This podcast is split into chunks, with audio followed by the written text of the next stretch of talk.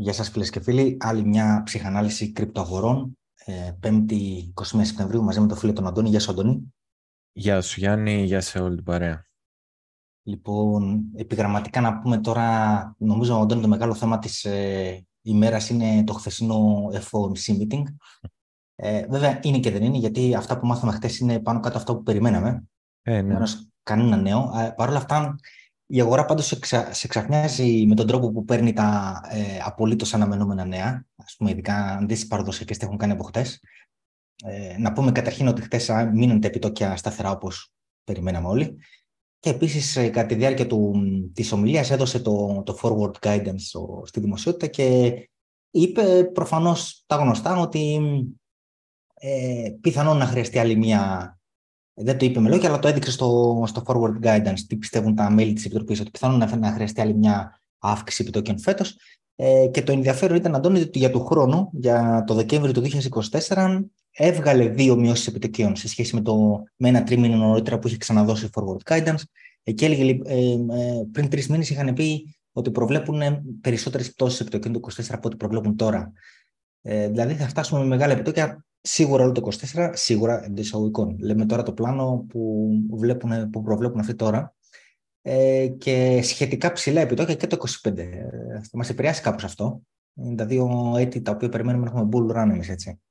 Ναι, νομίζω αυτό ήταν περισσότερο που ε, εκεί έγινε η συνειδητοποίηση της αγοράς ότι μάλλον δεν ήρθε η ώρα για all time high, τουλάχιστον στους δείκτες, τους παραδοσιακούς. Ε, γιατί η παλιότερη πρόβλεψη ήταν ε, ότι μέσα στο 24 τα επιτόκια θα, είναι, θα πέσουν στο 4,6% και το καινούργιο πλάνο έδειχνε ότι θα πέσουν στο 5,1% το οποίο είναι αύξηση μισής, μισό τα εκατό ε, στο, στο πλάνο τους. Βέβαια είπε ότι όσο προχωράει καιρός αυτό μπορεί να αναθεωρείται συνεχώς προς τα πάνω ή προς τα κάτω αλλά βλέπουμε ότι κάθε φορά που αναθεωρείται, μάλλον αναθεωρείται προς τα πάνω. Ε, και προσπάθησε να είναι ιδιαίτερα εμφατικός ο επικεφαλής Κεντρικής Τράπεζας της Αμερικής, ο Πάουελ. Ε, ε, προσπάθησε να εξηγήσει και να, το, να, να πείσει ότι ε, θα μείνουν για πολύ καιρό ψηλά και σταθερά τα επιτόκια και μάλιστα μία έκφραση κλειδί που είπε ήταν ότι μάλλον και το neutral, αυτό που θεωρείται ουδέτερο επιτόκιο, ας πούμε, είναι πιο ψηλό από αυτό που μέχρι τώρα ίσχυε στη βιβλιογραφία. Δηλαδή, αν στη βιβλιογραφία, ξέρω εγώ, τα επιτόκια 2% θεωρούνται ουδέτερα, ε, με, τη, με τα νέα δεδομένα, τη νέα εποχή ας πούμε, που ζούμε, θεωρείται ότι το, το ουδέτερο είναι ακόμα πιο ψηλά. Οπότε είναι σαν να σου λέει ότι ξέρεις τι, Ok, okay, τώρα είμαστε σε restrictive policy, δηλαδή σε πολιτική ε, κάποιας σύσφιξης, ε, αλλά γενικότερα τα περιθώρια της οικονομίας έχουν ανέβει και πρέπει τα επιτόκια να είναι ψηλότερα. Άρα και γι' αυτό αναθεωρούμε εμείς και λέμε ότι για πάρα πολύ καιρό θα είναι ψηλά τα επιτόκια. Και κάπως, ας πούμε, για να το γλυκάνει, πήγε να δικαιολογήσει ότι γενικά οι οικονομίες πάνε αρκετά καλά οπότε έχουν και τα περιθώρια για ε, ψηλότερα επιτόκια. Τώρα να σου πω την αλήθεια δεν ξέρω κατά πόσο αυτό με έπεισε, γιατί πολλές φορές όταν τον άκουγα ένιωθα ότι ε, καθόμαστε τώρα στο τραπέζι και διαπραγματευόμαστε πόσο χειρότερη, πόσο χειρότερη μπορεί να γίνει η ζωή μας, ας πούμε, για να γλιτώσουμε ένα υποθετικό, μια υποθετική καταστροφή.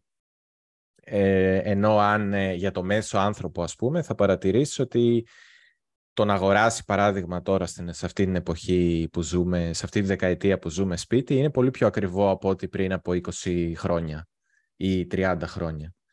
Οπότε ήδη κάποιοι μιλάνε ότι ζούμε σε μία κρυφή ύφεση, ε, γιατί η ζωή έχει ακριβήνει πάρα πολύ και όχι μόνο τώρα μετά το COVID, απλά τώρα επιδεινώθηκε σε σημείο που έγινε ακραίως αντιληπτό.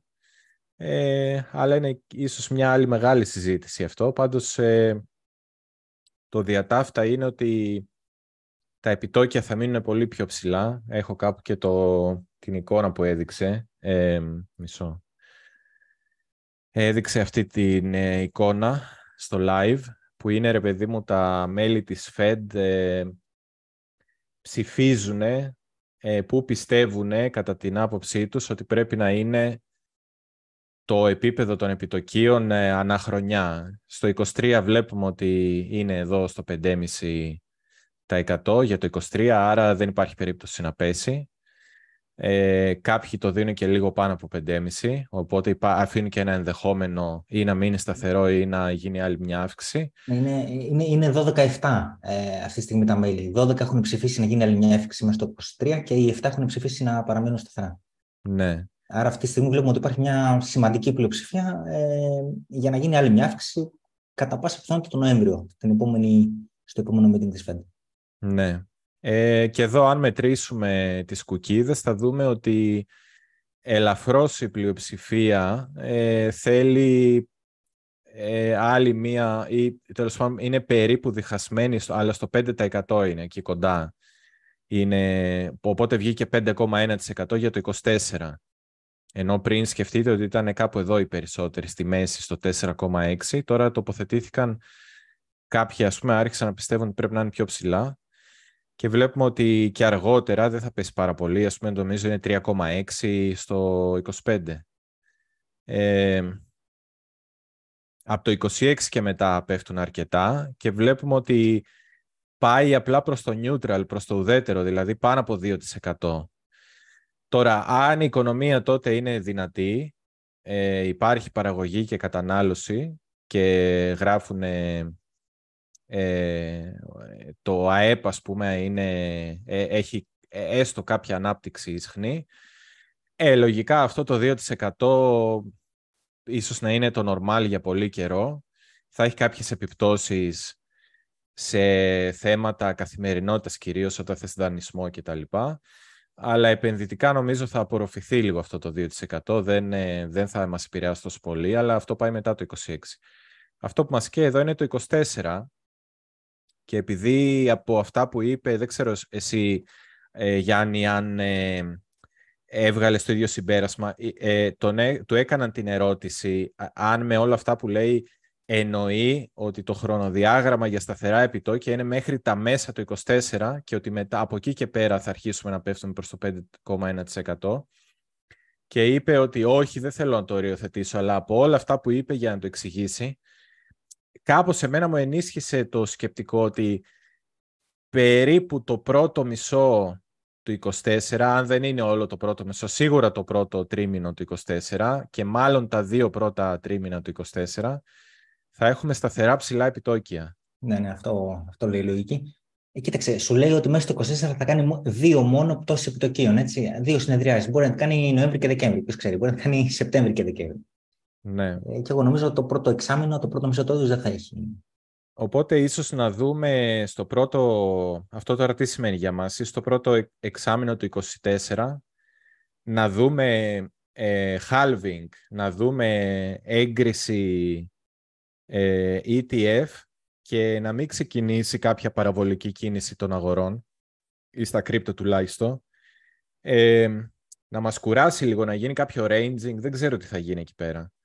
Αλλά εκεί θα είναι λίγο η παγίδα, γιατί ξέρεις όσοι θα κάνουν buy the news για να πάμε πιο πάνω, μπορεί να εγκλωβιστούν. Οπότε ενισχύει λίγο το σκεπτικό ότι οι καλές τοποθετήσεις μάλλον θα είναι πριν το 24 και μετά μια μεγάλη περίοδο μέσα στο 24 θα υπάρχει αβεβαιότητα και μάλλον προς τα μέσα του 24 και μετά θα ξεκινήσει το μεγάλο ρίσκο. Να μπαίνει η αγορά σε μεγάλο ρίσκο. Ε, είναι πιθανόν. Είναι πιθανόν. Ε, και αν το συγκρίνουμε με το προηγούμενο bull run που τα επιτόκια ήταν πολύ πολύ χαμηλά, αυτό που έχουμε να πούμε είναι ότι ακόμα και το 25 σίγουρα το μέχρι το τέλος του 24, αλλά ακόμα και το 25, ε, το χρήμα θα είναι αρκετά πιο ακριβό από ό,τι ήταν στο προηγούμενο bull run. Άρα, ένα πρώτο συμπέρασμα είναι ότι μάλλον, εντάξει, θα έχουμε bull run, δεν το συζητώ, πίσω δηλαδή, ε, αλλά ίσως να μην έχει την ίδια ένταση, ε, να μην τρέχει το κάθε σκατολοίδι, ας πούμε. Ξέρεις, ναι. ε, ναι, θα υπάρχει ας πούμε ανωδική τάση, αλλά δεν θα γίνουν τα ίδια επί και δεν θα γίνουν οι ίδιες υπερβολές ενδεχομένως. Ναι, και σκέψου και όλα Ε, τώρα θα μπορεί να προκύψει μια πιο δύσκολη εξίσωση στο επόμενο bull run, γιατί αν εγκριθεί η bitcoin ETF ε, και παρόλα αυτά δεν υπάρχει πολύ ρευστότητα, ε, πιστεύω ότι υπάρχει μια μεγάλη πιθανότητα να τρέξουν ε, μόνο τα πολύ σοβαρά project, ε, BTC, ETH και για το ETH πιστεύω υπάρχει και εκεί μια πιθανότητα να δρομολογηθεί μετά το BTC ETF, να δρομολογηθεί Ethereum ETF και κάποιοι που ασχολούνται αρκετά με ETF λένε ότι υπάρχει λόγος που ο Γκέσλερ αποφεύγει πάρα πολύ να ονομάσει, να ονοματίσει αν το ETH είναι security ή είναι asset. Ε, και μπορεί ας πούμε, να υπάρχει κάπου κάποιο πλάνο να γίνουν και αιτήσεις για, για Ethereum ETF αργότερα. Οπότε αν υπάρχει και ε, χρήμα, αν το χρήμα είναι ακριβό και δεν υπάρχει ας πούμε, με την ίδια διαθεσιμότητα στην αγορά όσο υπήρχε ε, με αυτό που έγινε με το COVID και, τις, και τα επιδόματα κτλ. Ε, εκεί εξίσου θα είναι δύσκολο γιατί από τη μια, βάζεις από τη μια μεριά και λες το επιχείρημα θα έχουμε και ETFs BTC, δεν ξέρω αν θα υπάρχει και Ethereum. Τέλος πάντων, θα μπορούν να τρέξουν σοβαρά project μόνο και τα άλλα δεν θα τρέξουν. Και απ' την άλλη λες, αν υπάρχει οικονομική στενότητα, τα μεγάλα assets δεν θα είναι εύκολο να κινηθούν και οι DJs θα γίνουν σε ε, πράγματα με πολύ πολύ μικρή κεφαλαιοποίηση. Κάτι όπως γίνεται τώρα, ας πούμε, που υπάρχει έλλειψη ρευστότητας και βλέπεις να pump and dump φάση σε πολύ μικρή κεφαλαιοποίηση. Και πάλι βέβαια τα πολύ μικρά θα έχουν το φόβο του pump and dump, έτσι, άμα δεν υπάρχει άφθονο χρήμα να τα σηκώνει συνέχεια και να μην πέφτουν, θα είναι φάση pump and dump, πάμε από το ένα στο άλλο. Οπότε μπορεί τελικά να γίνει ένα συνδυασμό των δύο, να τρέξουν μόνο τα μεγάλα project, τα DGen τελείως να μην τρέχουν γενικά, όπως τον προηγούμενο κύκλο, και απλά να κάνουν πολύ απότομα pump and dump. Να βλέπεις δηλαδή κάποια DJ να κάνουν πολλά EP και μετά να χάνει το 90% ας πούμε των, των κερδών. Μετά στο επόμενο project να σου κάνει ξέρω εγώ 20 EP, 30 EP και ξανά φούντο 90%, 95% το επόμενο. Εδώ θα είμαστε, θα το δούμε, αλλά ε, εντάξει, έχει έτσι, πιστεύω ότι θα είναι λίγο σε κάποια πράγματα, ενώ κάθε φορά, και το έχω παρατηρήσει και από παλιούς, όσοι ήταν το 17 στις αγορές, ε, το 21 λέγανε εντάξει τώρα εμείς τα έχουμε ζήσει όλα, bull market, bear market, ε, θα το ξεσκίσουμε ρε παιδί μου, θα πάμε τέλεια, δεν υπάρχει περίπτωση, θα ξέρουμε όλα τώρα. Ναι. Και δεν έπαιξε με τον ίδιο τρόπο η αγορά, είδες, δεν έκανε, παρα... δεν έκανε blow off top με παραβολική ναι. κίνηση, έκανε ε, αυτό το, τη διανομή, το distribution. Ναι. Τώρα πάλι κάτι άλλο θα γίνει. Πάλι θα έχεις ένα bull run. αυτό, αλλά... αυτό, αυτό με τον blow off top το θυμάμαι. Μου είχαν ε, πάρει τα αυτιά. Έλεγε, φαίνεται να τελείωσε το bull run. Και λέγανε, Μα όχι, δεν έγινε το blow off top. Δηλαδή ήταν, ε, ήταν σίγουρο. Πρέπει να γίνει blow off top για να τελειώσει. Ναι, ναι. Και σου έλεγαν. Σαν, ναι. χαλασμένη κασέτα ήταν αυτό. Ναι, και έλεγε παιδί μου, ωραία, τι θα γίνει, πώς θα γίνει το blow off top. Θα είναι, σου λέει, τέσσερις εβδομάδες που θα ανεβαίνουμε όλο και πιο παραβολικά. Και αφού δεν το βλέπεις αυτό, άρα δεν έχει γίνει. Ναι, ε, ναι, ναι, αλλά εντάξει, βλέπεις κάθε φορά η, το μείγμα και οι συνθήκες είναι λίγο διαφορετικές. Πάλι, η γενική ιδέα θα είναι η ίδια, ένα bull run θα υπάρχει, οι λεπτομέρειες λίγο το πώς θα γίνει μάλλον θα είναι διαφορετικές, οπότε ε, αυτά που μάθαμε θα μας βοηθήσουν, αλλά θα υπάρχουν και καινούργια πράγματα να προσαρμοστούμε. Δεν πιστεύω κι εγώ δηλαδή ότι κάποιος ε, μπορεί να πάρει textbook, να πάρει ακριβώς ό,τι έγινε στον προηγούμενο ή στο πιο προηγούμενο κύκλο και να πει εγώ τώρα είμαι σίγουρος ότι ακριβώς αυτή η στρατηγική που έχω βάσει ε, ιστορικότητας θα δουλέψει. Ε, θα, θα θέλει αρκετή προσαρμογή στην πορεία. Ε, τώρα δεν ξέρω γιατί Fed είπε διάφορα, είπαν διάφορα πράγματα που ίσως έχει κάποια σημασία να συζητήσουμε. Το μόνο, που, ε, το μόνο που έτσι μου άρεσε εμένα που δεν ήταν έτσι τα τετριμένα, mm. ίσως δεν περίμενα να το πει, είναι όταν το ρώτησε ότι το βασικό σου σενάριο base, base Α, ναι, σενάριο, ναι. δεν είναι λέει το, το soft Το landing. soft landing. Και λέει είναι ένα σενάριο, αλλά δεν είναι το βασικό. Ναι. Δεν το, δεν το, είχε, δεν το είχε πει έτσι ποτέ. Νομίζω αυτό ήταν έκπληξη για πολλούς και για μένα ήταν έκπληξη να το πει έτσι. Ναι. Ε, πάει και το soft landing. Ναι, ναι. Ε, ναι, λέει θα, θα μπορούσες λέει, να ονομάσεις το soft landing σαν ε, τη βασική σου ε, προσδοκία, expectation και λέει όχι δεν θα μπορούσα λέει να το κάνω αυτό. Να το ονομάσω έτσι δηλαδή, τη βασική μου προσδοκία ότι είναι το soft landing. Ε, και μετά το εξήγησε αυτό που λες ότι πλέον είναι πολλά τα σενάρια και ξέρεις πρέπει να το δούμε πώς θα πάει. Εμείς θέλουμε το soft landing αλλά ε, στενεύουν τα περιθώρια και προσπαθούμε, γι' αυτό κάναμε λέει τις αυξήσεις τις πολλές στην αρχή για να έχουμε τώρα περιθώριο όταν είμαστε στα ψηλά και στα δύσκολα γιατί λέει τώρα το ρίσκο παλιά το ρίσκο ήταν να μην, να μην κάνουμε αρκετή σύσφυξη γρήγορα. Τώρα το ρίσκο είναι πιο μοιρασμένο και από τις δύο πλευρές. Από τη μια το ρίσκο έχει μειωθεί να μην κάνουμε αρκετή σύσφυξη, αλλά έχει αυξηθεί το ρίσκο να είναι υπερβολική η σύσφυξη. Οπότε λέει τώρα είναι δύο μεριές που μπαλαντσάρουμε, αλλά πιο ισορροπημένες.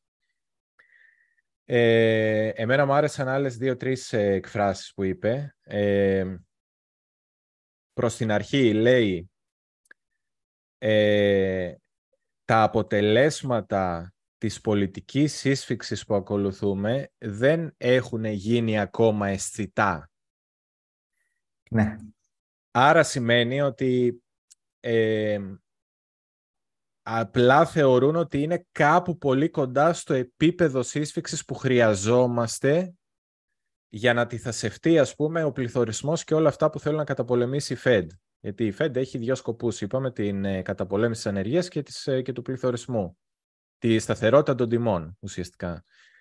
Ε, άρα αυτό είναι που ξέρουν ότι είναι περίπου κοντά στο στόχο από άποψη σύσφυξης, αλλά ε, τα αποτελέσματα της σύσφυξης δεν, τα, ε, δεν έχουν γίνει ακόμα αισθητά στην οικονομία γενικότερα. Και γι' αυτό είπε πολλές φορές ε, ότι βλέπουμε πράγματα που, ξέρεις, θέλουν λίγο προσοχή και μελέτη. Δεν είπε ακριβώς ότι τον ανησυχούν. Ας πούμε, είπε το GDP, το ΑΕΠ, ότι είναι ακόμα καυτό. Και σε ένα μεγάλο βαθμό, λέει, ε, οφείλεται στο γεγονός ότι το consumer demand, δηλαδή η ζήτηση από τους καταναλωτές, είναι robust, ας πούμε, είναι πολύ δυνατή, έχει μεγάλη δύναμη. Κατά, μία, κατά έναν τρόπο θέλει να πει ότι ακόμα ο κόσμος Άρα όταν σου λέει ότι δεν, δεν έχει γίνει ακόμα αισθητή η σύσφυξη, σημαίνει ότι θα πρέπει να δει λίγο τον κόσμο να, να τη νιώθει αυτή την οικονομική στενότητα. Γιατί στα νούμερα λέμε ε, 5,5%, ε, στην πράξη μάλλον στα, στα νούμερα λέμε 5,5%. Στα λόγια λέμε πω πω ανέβηκαν οι τιμές. Στην πράξη όμως ακόμα ξοδεύουμε. Δηλαδή, ε, ε, οι πιο ευάλωτοι έχουν αρχίσει να λένε θα κόψω αυτό, θα κόψω εκείνο, θα κόψω το άλλο. Γενικά, άμα δούμε στην κοινωνία, και παρότι αυτά είναι για την Αμερικανική κοινωνία, επειδή είμαστε όλοι δυτικό πολιτισμό και γίνεται ας πούμε ένα ντόμινο και ένα... Υπάρχει, ρε παιδί, μια όσμωση, περνάει από το ένα δοχείο στο άλλο το, το φαινόμενο, ε, βλέπουμε ότι και εμάς στον περίγυρό μας δεν είναι ακόμα πολύ αισθητόξης. Δεν έχει αρχίσει ο κόσμος να λέει ότι ε, ανέβηκαν οι τιμές, ε, εγώ έχω κόψει αυτό, έχω κόψει εκείνο, έχω κόψει το άλλο, έχω κόψει το παράλληλο. Ε, τώρα σιγά σιγά ίσως να έχουν αρχίσει να εμφανίζονται κάποια πρώτα δείγματα. Ίσως φάνηκε λίγο στην Ελλάδα με τον τουρισμό, επειδή ακρίβει πολύ ο τουρισμός. Αλλά νομίζω ότι ισχύει αυτό που λέει ο Πάουελ και σηματοδοτεί και κάτι ότι τα, τα πραγματικά ε, αποτελέσματα της σύσφυξης θα τα δούμε τώρα από εδώ και πέρα που θα είναι ψηλά τα επιτόκια και θα κάτσουν και ταιριάζει λίγο και με το σενάριο ε, της συνειδητοποίησης της αγοράς ότι μάλλον δεν είναι η κατάλληλη στιγμή για να αναλάβουμε ένα τεράστιο ρίσκο και να πάμε, ξέρω εγώ, δύο-τρεις φορές επάνω. Ε, οπότε δεν ξέρω. Εμένα μου ακούγεται βολικό πάντως για το σενάριό μου ότι ε, θα, όταν θα νιώσω... Η, η πολιτική υπάρχει σύσφυξης εδώ και καιρό και έχει δουλέψει και έχει κάνει αυτά που, αυτά που είχε βάλει στα σκοπό, τα έχει προχωρήσει, ας πούμε. Δεν θα πω ότι τα έχει φέρει εις πέρας, αλλά τα έχει προχωρήσει σε μεγάλο βαθμό. Ε, δεν έχει γίνει όμως αισθητό από, τη, από τους επενδυτές και την πραγματική οικονομία ή τον μέσο άνθρωπο ε, και γι' αυτό βλέπουμε ότι συνεχίζει ο μέσος άνθρωπος να ξοδεύει και ο μέσος επενδυτής να επενδύει.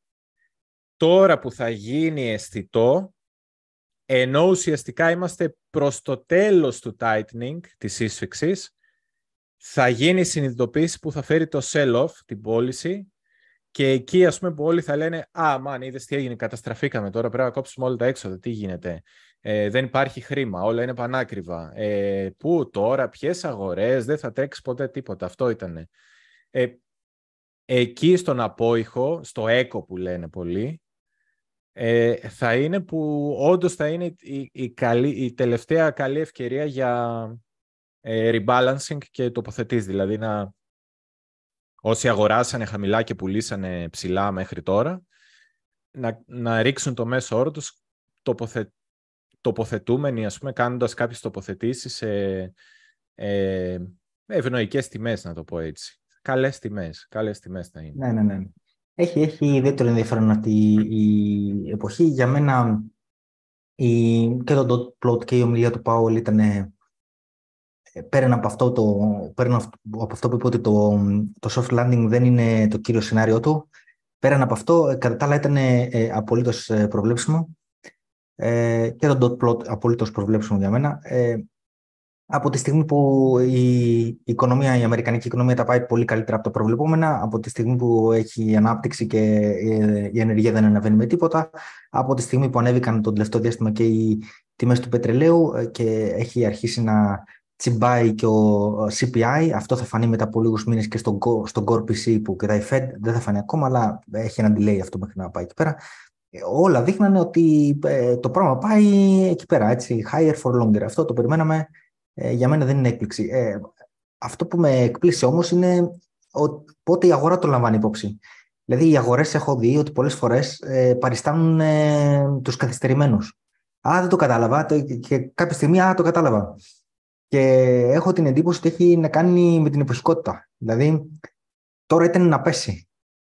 Το κάνουν ότι το λαμβάνουν υπόψη το μήνυμα που πήραν χτες, γιατί ήθελαν να πέσουν έτσι κι αλλιώς. Εκεί έχω καταλήξει εγώ. Γιατί άλλες φορές κάνουν ότι δεν καταλαβαίνουν το μήνυμα. Ναι. Ε, ε, βγάζει ένα νόημα αυτό που λες. Επειδή ε, υπάρχει και αυτή. Και... Ναι. ναι. να πάρω λίγο και το share για να ναι, ναι δείξω ναι, τι, τι, θέλω να πω. Επειδή υπάρχει και αυτή η εποχικότητα ε, Σεπτεμβρίου και μέχρι τις αρχές μέσα Οκτωβρίου κάπου εκεί που οι παραδοσιακές ε, βλέπεις την οθόνη τώρα έτσι; Mm. που οι παραδοσιακές τα πηγαίνουν άσχημα ε, μάλλον ε, ήταν στη φάση που έπρεπε να πέσουν και γι' αυτό βρήκα μια αφορμή να πέσουν. Τώρα, βλέποντας λίγο εδώ πέρα τον SP, θέλω να επιστρέψω. Εδώ, εδώ καταρχήν βλέπουμε και την τάση. Υπάρχει μια πτωτική τάση, υπάρχει ένα χαμηλότερο υψηλό. Η, η προσδοκία μας είναι να πάμε παρακάτω. Ε, και το, το διάγραμμα να δεις και να μην ξέρεις τίποτα από μάκρο και να μην είδες καθόλου την ε, ομιλία χτες, ε, αυτό το συμπέρασμα θα βγάλεις. Ε, αυτό που θέλω να πω να επαναλάβω μάλλον κάτι το οποίο είχα πει εδώ και μήνες, όταν ξεκίνησε η πτωτική πορεία, Ιούλιος ήταν, ε, τέλη Ιουλίου, ότι είχα πει τότε ότι μέχρι τα 480 δεν είναι πτώση, είναι διόρθωση.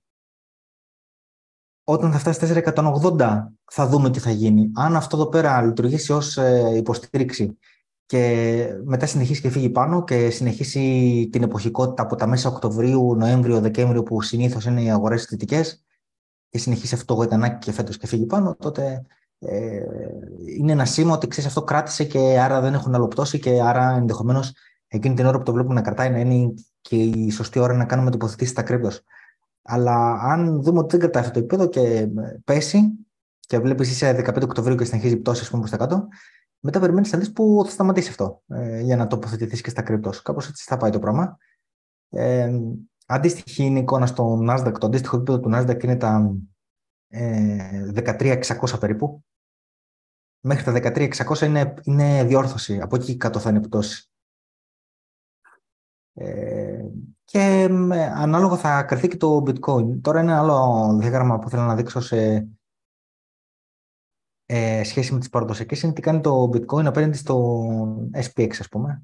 ίδιο συμπέρασμα έχεις και απέναντι στο Nasdaq οπότε δεν έχεις σημασία να δείξουμε και τα δύο. Είναι, αυτό το πέρα τώρα είναι το εβδομαδιαίο και θα δούμε εδώ πέρα το αν το μεγαλώσω λίγο σε αυτό το διάγραμμα τα, τα low που κάναμε τώρα την εβδομάδα της 11 Σεπτεμβρίου ε, πήγαν κάτω από τα, από τα low της ε, 12 Ιουνίου.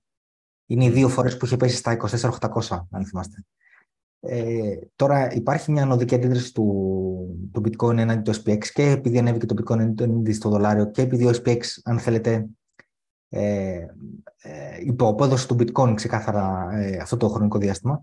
Ε, αλλά η λογική είναι μάλλον ότι είναι ένα απλά ε, lower high και ότι θα συνεχίσει αυτή η, η, το τέτοιο πορεία όπως έγινε και εδώ πέρα άλλωστε. Ε, δηλαδή εγώ θα πρέπει να κάτι τέτοιο. Ε, με λίγα λόγια, τι περιμένω ε, μέχρι αρχές Οκτωβρίου τουλάχιστον, περιμένω τις παραδοσιακές να πέφτουν και το bitcoin να πέφτει παραπάνω από τις παραδοσιακές, να γυρίσει εδώ κάτω. Mm. Ε, Κάπως έτσι το σκεφτόμαι. Τώρα, με δεν θέλω να πάρω πολλά ρίσκα. Με, ε, περιμένω, ας πούμε, επειδή πλησιάζει η ώρα να τοποθετηθούμε στα, στο spot. Ε, είναι μια περίοδος τώρα περίεργη, γιατί ε, κάνω τώρα trading φέτος από το Μάρτι ε, εντατικά, έτσι, και έφτασα το, τον μέσα Ιουνίου είχα φτάσει αρχικά σε ένα all-time high, μετά είχα ένα πισωγύρισμα με το BlackRock ETF και τον Αύγουστο ξανά φτάσα σε ένα ακόμα μεγαλύτερο all-time high. Τώρα δεν θέλω, δεν θέλω να εκτεθώ πολύ με, την, με το trading και αυτά, γιατί ε, πλησιάζει η ώρα να κάνεις τοποθετήσεις ε, spot και ενδεχόμενα λάθη δεν έχεις χρόνο να τα ξαναγυρίσεις, να επανέλθεις, αν κάνεις κάποιο λάθος. Ε, αλλά νομίζω η πορεία που, που κοιτάμε από εδώ και πέρα και για τις παραδοσιακές και για το bitcoin για τις επόμενες ε, τρεις εβδομάδες, πούμε έτσι, είναι προς τα κάτω. Ε, τώρα, όσον αφορά, πριν σου δώσω το, το, το share πίσω, ε, το σημερινό price action είναι ε, προφανώς πολύ κακό, το καταλαβαίνουν όλοι. Έχουμε ε, engulfing κεριά παντού, στο διάγραμμα της ημέρας, ε, engulfing κερί, στο διάγραμμα των, ε, των δύο ημερών, εντάξει σχεδόν, το, νωρίτερα είχε γίνει εντελώς engulf, τώρα δεν είναι, αλλά σχεδόν. Ε, αντίστοιχη εικόνα παντού. Ε, και παραπάνω θα τα δείξεις τώρα τα επόμενα διαγράμματα. Αυτή τη στιγμή η κατάσταση είναι έτσι. Ε, στο τι συνέβη, άρα εγώ περιμένω τώρα συνέχιση της τάσης προς τα κάτω. Ε, μια πρώτη στάση στα 25-400 ενδεχομένως.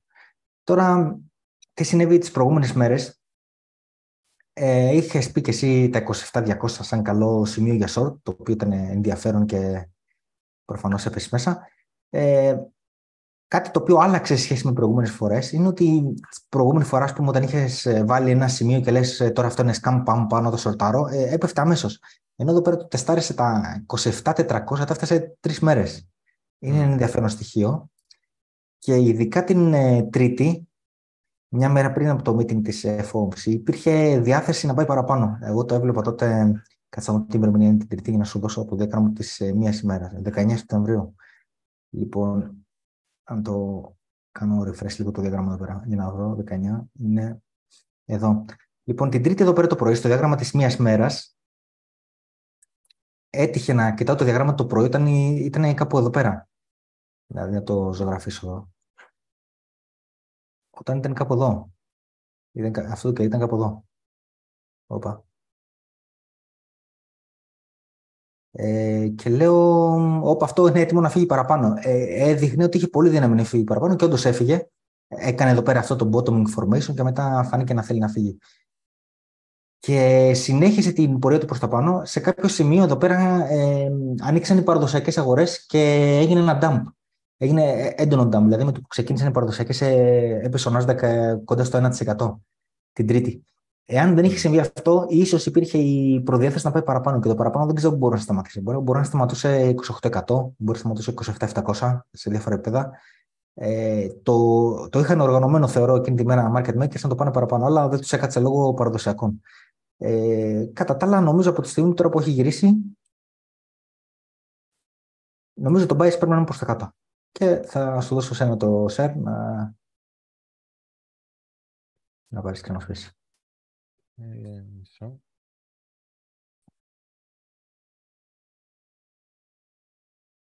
Ωραία. Ε, τώρα για αυτό που λες, για τις τιμές, ε, μιας που πιάσαμε αυτό το θέμα, ε, όντως ε, αυτές τις προηγούμενα, τώρα έχω γυρίσει το τετράωρο επίτηδες, ε, θα εξηγήσω γιατί. Ε, εδώ όταν ήμασταν αυτές τις μέρες όντως φαινόταν ότι έχει κάποια δύναμη ε, και η αλήθεια είναι ότι εδώ με είχε αγχώσει λίγο γιατί εγώ είχα ε, ξεκινήσει τα short και είχα δώσει και το, τη σκέψη μου για short και λέω πω πω εδώ ξέρω εγώ ειδικά αυτό το κερί εδώ το πράσινο ε, τι ήταν Εκεί αυτό, αυτό αυτή είναι η τρίτη, τρίτη. που σου έλεγα. Ναι, ναι. ναι έκλεισε το τετράωρο και αρκετά ψηλά πάνω από την περιοχή που ήθελα και λέω τώρα εδώ παίζει να θέλει, θα περιμένω λέω άλλο ένα τετράωρο, εγώ εδώ σκεφτόμουν ότι μάλλον θα πρέπει, μάλλον θα αρχίσει να φεύγει προς τα πάνω ε, και θα πρέπει να κλείσω short, ε, αλλά συνήθως πάντα αφήνω άλλο ένα κερί να εξελιχθεί για να πάρω μία απόφαση ε, και ας πούμε αυτό που περίμενα να δω στο δεύτερο κερί, να κάνω λίγο zoom, η περιοχή που δείχνω η γαλάζια, για να εξηγήσω λίγο τι βλέπει ο κόσμος. Από το, από το ημερήσιο ουσιαστικά, ε, από τη στιγμή που κάναμε το ράλι από τα 19 και πάνω, η πρώτη στιγμή που σταματήσαμε το up only, από το να πηγαίνουμε συνέχεια πάνω χωρίς σταματημό, ήταν αυτό το κόκκινο κερί εδώ, Σάββατο 18 Μαρτίου, το οποίο είναι από 27 μέχρι 27.450 χοντρικά. Εδώ ήταν το σκεπτικό, από αυτό έβγαινε το αρχικό σκεπτικό του short, σαν μια πιο ε, μεγάλη περιοχή, ε, ότι εδώ μέσα είναι μια αντίσταση και θα πρέπει να τη σεβαστούμε. Και μετά έπεφτα στο τετράωρο και το ε, 27.200 ουσιαστικά έβγαινε λίγο περισσότερο από τις λεπτομέρειες του τετραώρου ότι ε, θα πάμε περίπου κοντά σε αυτή την περιοχή, σε αυτό, κλάστερ, πώς θα το πούμε στα ελληνικά, σε αυτή την περιοχή, σε αυτή τη συσσόρευση κεριών μεταξύ 27.160 και 27.300, μέσω όρο 27.200. Υπήρχε και ένα σκεπτικό μήπως γεμίσουμε αυτό εδώ το κερί, τη σκιά, ε, και μισό να τα βγάλω και τα ξαναβάλω μετά. Αυτή η σκιά που είχαμε αφήσει εδώ στο τετράωρο, την κοιτούσα, οπότε ε, ο μόνος λόγος που εδώ δεν έκλεισα ήταν γιατί όταν γεμίσαμε αυτή τη σκιά κλείσαμε κάτω από το μισό και σκεφτόμουν ότι αν στο επόμενο τετράωρο συμβούν δύο πράγματα, ποια ήταν αυτά τα δύο πράγματα. Το ένα ήταν ε, να η διόρθωση του επόμενου τετραώρου, να ξεκινήσουμε το επόμενο τετράωρο με μία διόρθωση και η διόρθωση του επόμενου τετραώρου να μην πάει κάτω από τα μισά του πράσινου κεριού του προηγούμενου τετραώρου, να μην πάει κάτω από τα 27-340. Ε, οπότε, αν η διόρθωση του, αυτού του τετραώρου που δείχνω τώρα στις 4 ε, η ώρα δεν πήγαινε κάτω από τα 27-340 και δεύτερη προϋπόθεση να έφευγε πάνω από τα 27.500 και συγκεκριμένα πάνω από τα 27.580 που είναι ουσιαστικά όλη η σκιά αυτού του κεριού που βάλαμε στις 31 Αυγούστου στο τετράωρο, τότε θα, ε, θα κλείνα τα short. Ε, επειδή καμία από τις δύο προϋποθέσεις αυτές για να κλείσει το short δεν επαληθεύτηκε, τα κράτησα ανοιχτά. Ε, εδώ ήταν η αλήθεια είναι ότι είναι ψυχολογικά πολύ δύσκολο. Ε, εντάξει, πολύ δύσκολο. Σχετικό είναι αυτό. Απλά έπρεπε να είμαι σε, στις επάλξεις, παιδί μου. Δεν ξέρεις, έπρεπε να παρακολουθώ ε, και όχι να, να βλέπω λίγο τι θα γίνει, να είμαι εκεί. Ε, αλλά επειδή είχα ξεκάθαρη στρατηγική, από αυτή την έννοια μπορεί να πει κάποιος ότι ψυχολογικά δεν ήταν αμάν και εντάξει δεν, δεν είναι ρε παιδί μου ότι ίδρωνα πάνω από τα τσάρτ, απλά υπήρχε, ξέρεις, μια σχετική ένταση. Αν το σκεπτικό μου ε, είναι σωστό, όχι, θα επαληθευτεί, δεν θα βγει, αλλά το σκεπτικό μου ήταν αυτό. Ε, εδώ θεωρητικά, οριακά βέβαια, δεν μπορούσα να το εμπιστευτώ αυτό. Θα μπορούσε κάποιος να πει ότι έχεις και ένα SFP, Swing Failure Pattern, ότι δηλαδή πήγες μία φορά σε ένα τετράωρο κερί έφαγες στα προηγούμενα ψηλά, αλλά έκλεισες χαμηλότερα και το επόμενο πήγες πάλι έφαγες στα προηγούμενα ψηλά, αλλά έκλεισες χαμηλότερα. Αυτό πάντως το swing failure pattern δεν μπορείς πάντα να το εμπιστευτείς, ειδικά στα μικρά time frame, γιατί μπορείς να συνεχίσεις και ψηλότερα και να κάνεις το ίδιο συνέχεια και να πηγαίνεις πολύ ψηλότερα. Ήταν μικρής σημασίας και βαρύτητας ε, στοιχείο του σκεπτικού μου. Το σημαντικότερο ήταν τα μισά του πράσινου κεριού αυτού του σημαντικού που έδειχνε ότι θέλουμε να πάμε ψηλότερα και το γέμισμα αυτή της σκιάς να μην ε, τη γεμίσουμε και, και τη σπάσουμε κιόλας. Δηλαδή να μην πάμε πάνω από το 27-600. Μετά, αν πηγαίναμε πάνω από εδώ, για μένα το...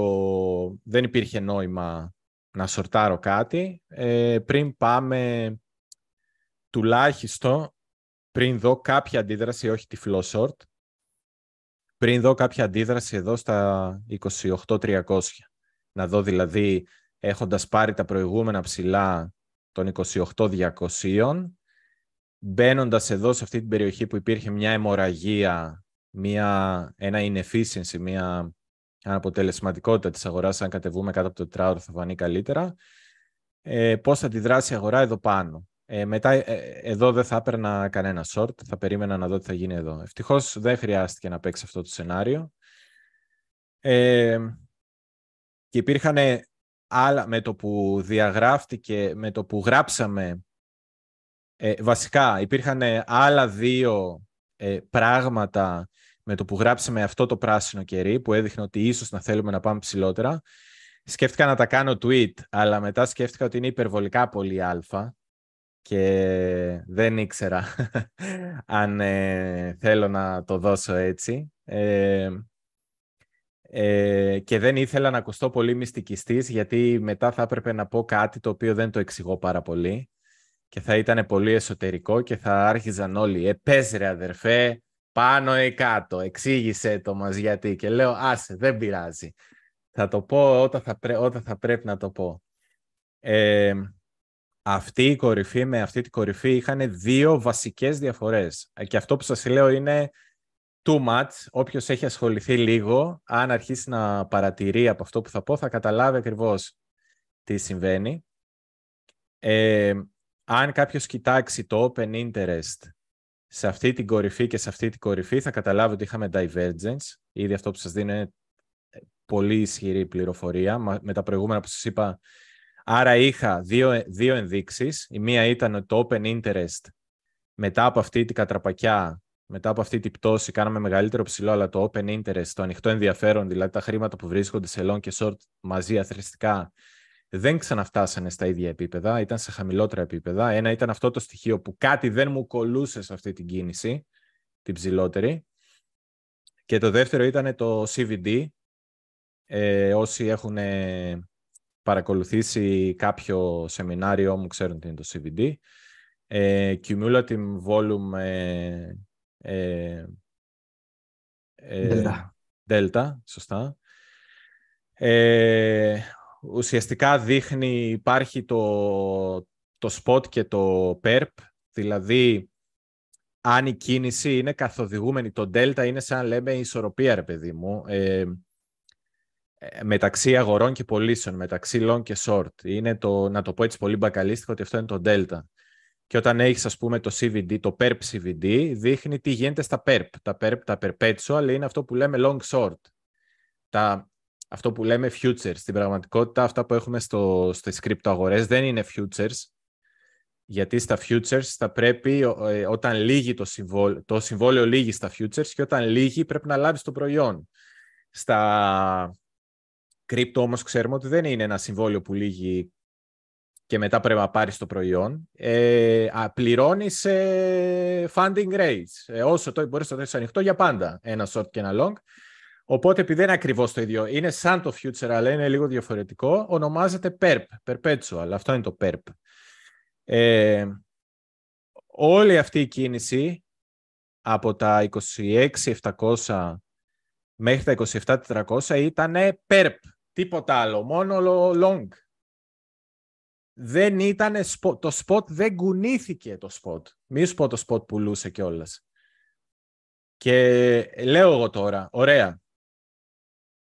Εμένα δεν μου κολλάει αυτό. Δεν γίνεται. Ε, ε συνήθως το PERP, και αυτό που σας λέω είναι τρελό ε, hint, το PERP είναι αυτό που οδηγεί. Άρα εγώ με το που είδα το PERP να ανεβαίνει, λέω, όπα, τώρα εδώ που φτάσαμε, αν τσιμπήσει και το spot, τελείωσε. Κλείνουμε όλα τα short, ίσως πρέπει να μπούμε και long. Αλλά επειδή δεν τσιμπούσε το, το spot με τίποτα, λέω το open interest δεν συμφωνεί, το CVD δεν συμφωνεί, άρα τι θα κάνω, θα ακολουθήσω μια στρατηγική.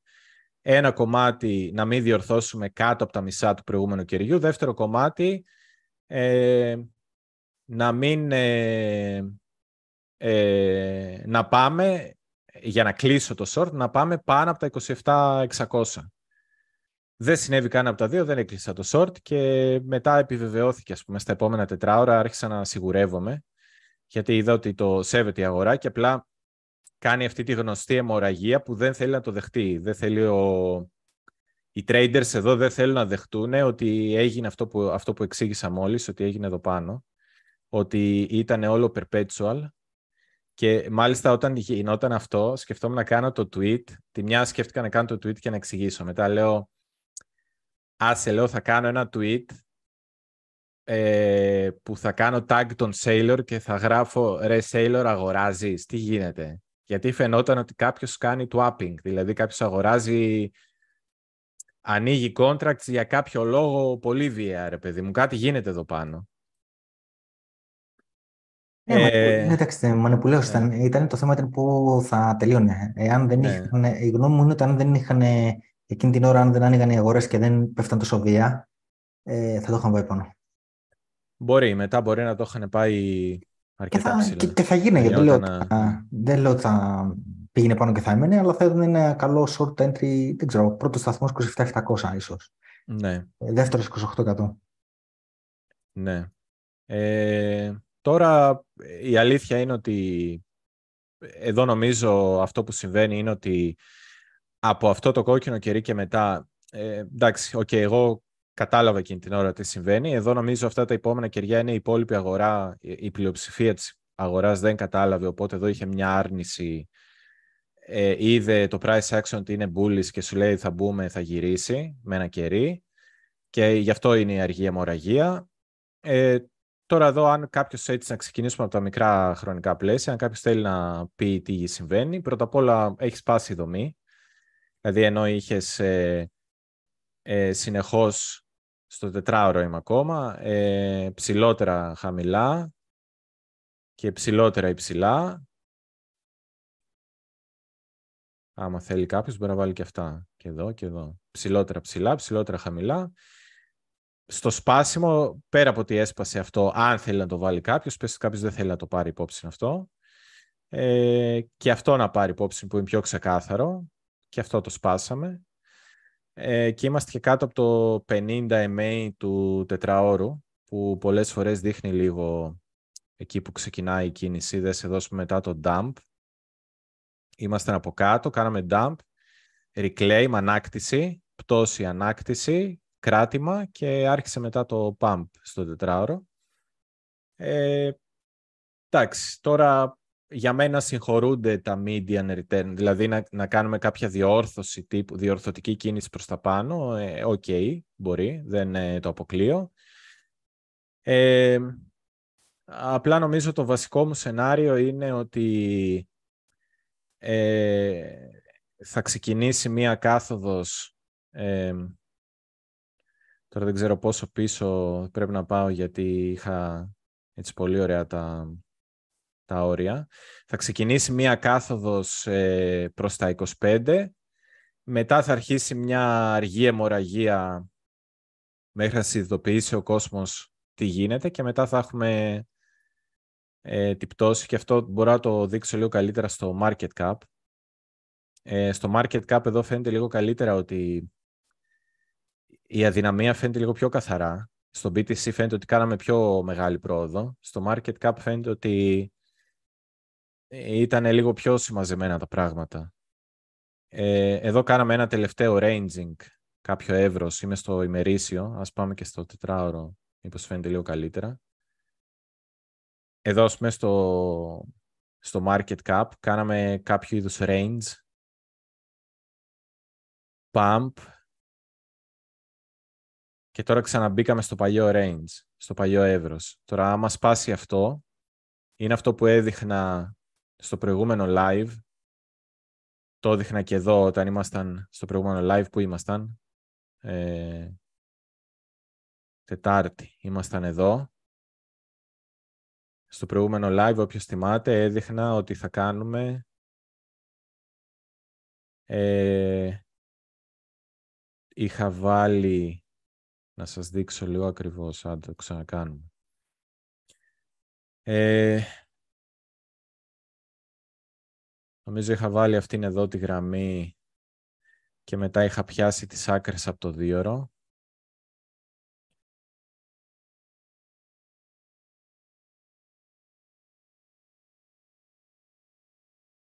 Κάπου εδώ. Το έκανε λίγο διαφορετικά από αυτό που περίμενα, αλλά η λογική είναι παρόμοια. Ε, εγώ έλεγα ότι ήμασταν εδώ κάτω, έλεγα ότι θα πάμε εδώ, θα κάνουμε αυτό, θα κάνουμε μία κίνηση να φύγουμε πάνω από αυτή την περιοχή και μετά θα φύγουμε χαμηλότερα. Η περιοχή, όταν λέω από αυτή την περιοχή, εννοώ μεταξύ 27 και 27-300.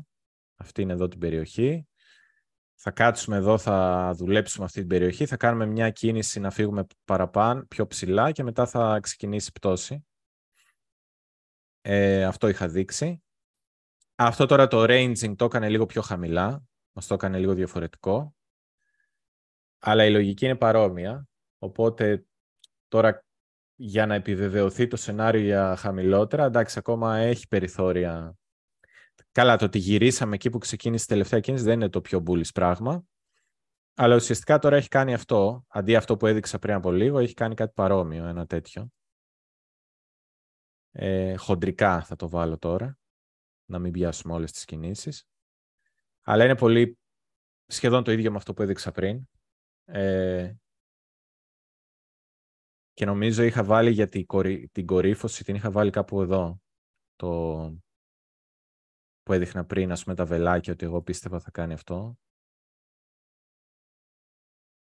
Κάπως έτσι το είχα δείξει εγώ, το βάλουμε με άλλο χρώμα. Ε, ε, οπότε, εντάξει, πάνω κάτω το σενάριο αυτό είναι. Ε, θεωρητικά, τώρα αν, αν μπορούσε να κρατήσει τα επίπεδα τουλάχιστον πάνω από 26-200 θα υπήρχε κάποια ελπίδα. Εγώ να σου πω την αλήθεια, αν αποτύχει αυτό το εύρος που, που διαγράψαμε τις προηγούμενες μέρες, αυτό το στενό εύρος, κάτι αντίστοιχο και στο market cap είναι, αν αποτύχει από 26.700 μέχρι 26.500, 26, ε, μετά δεν έχει πολύ νόημα τίποτα. Θα ξαναπάμε στα χαμηλά.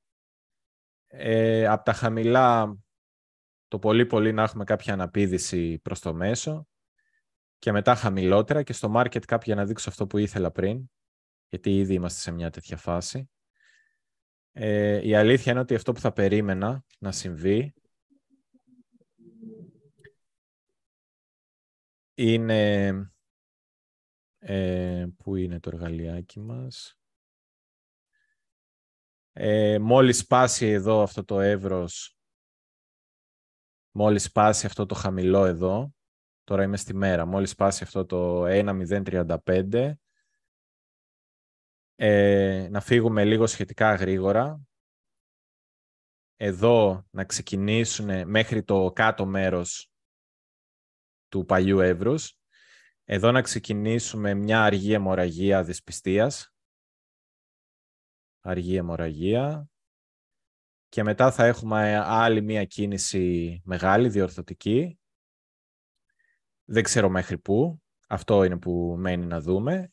Ε, και μετά ουσιαστικά θα είναι το σημείο που θα βρεθεί ο πάτος ε, για να ε, τελικά να φύγουμε ψηλότερα. Τώρα, αυτό ακριβώς που θα είναι δεν ξέρω πόσο, αλλά αυτό που θέλω να κρατήσετε, αυτό που εξηγώ αυτή τη στιγμή, είναι ότι περιμένω μία απότομη κίνηση, αργή αιμορραγία για κάποιο διάστημα, κάποιες μέρες, ίσως και εβδομάδα.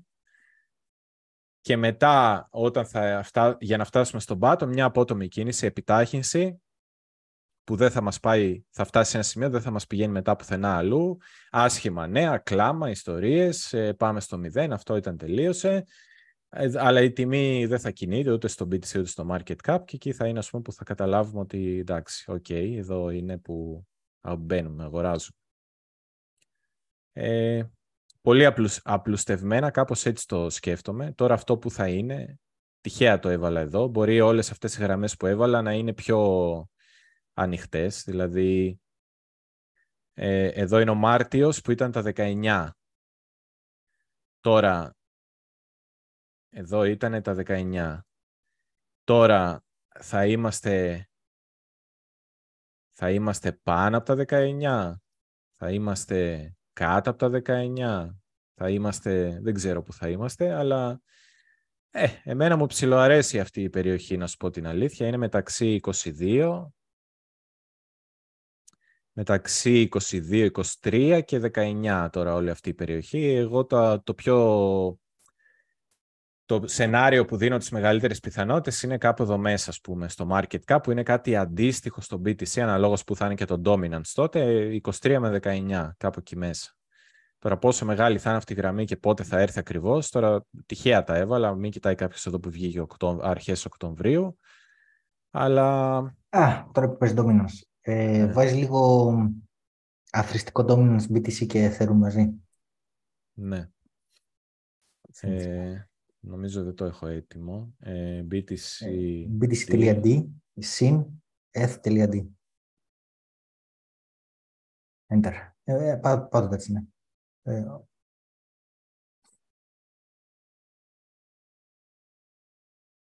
Ωραία, βάλε weekly για να φαίνεται καλύτερα. Και, και στο daily φαίνεται, αλλά στο weekly ακόμα πιο ξεκάθαρα. Ε, υπάρχουν ε, χαμηλότερα ψηλά, χαμηλότερα χαμηλά. Υπάρχει, έχει ξεκινήσει downtrend φαίνεται. Αυτό τώρα μπορεί να παίξει πολύ μεγάλο, μεγάλο ρόλο εδώ το Ethereum. Δηλαδή, στο ETH, ε, δεν ξέρω τώρα, ε, εγώ το ETH το έχω φάει, το έχω γλωσσοφάει, ε, να ξεκινήσουμε από εκεί. Πιστεύω, το περιμένω πώς και πώς κάποια στιγμή να σπάσει το FBTC και να χυθεί. Και κάθε μέρα που το βλέπω, πείθομαι όλο και περισσότερο ότι θα έρθει αυτή η επιτάχυνση. Ε, ίσως αυτή η επιτάχυνση στο μυαλό μου να είναι αυτό που θα δικαιολογούσε να πέσει και το, ο συνδυασμός ε, BTC Dominance με ETH Dominance, να πέσει, ας πούμε, δεν ξέρω πού. Το επόμενο λογικό σημείο είναι κάπου εδώ, στο 65 ή κάπου στο 62. 60, 60 με 60, 61 με 65 πείτε κάπου εδώ μέσα, τώρα δεν ξέρω που θα είναι, πώς θα πέσει το, το ETH. Ε, ETH BTC. ETH, ETH BTC. Τα σβήσουμε για να δείξουμε και γιατί το λέω αυτό, γιατί κάποιοι τραβάνε από πολύ παλιά και μ' αρέσει λίγο η λογική πάλι της trend line ε, έτσι εδώ να το σιάξουμε λίγο το πράγμα.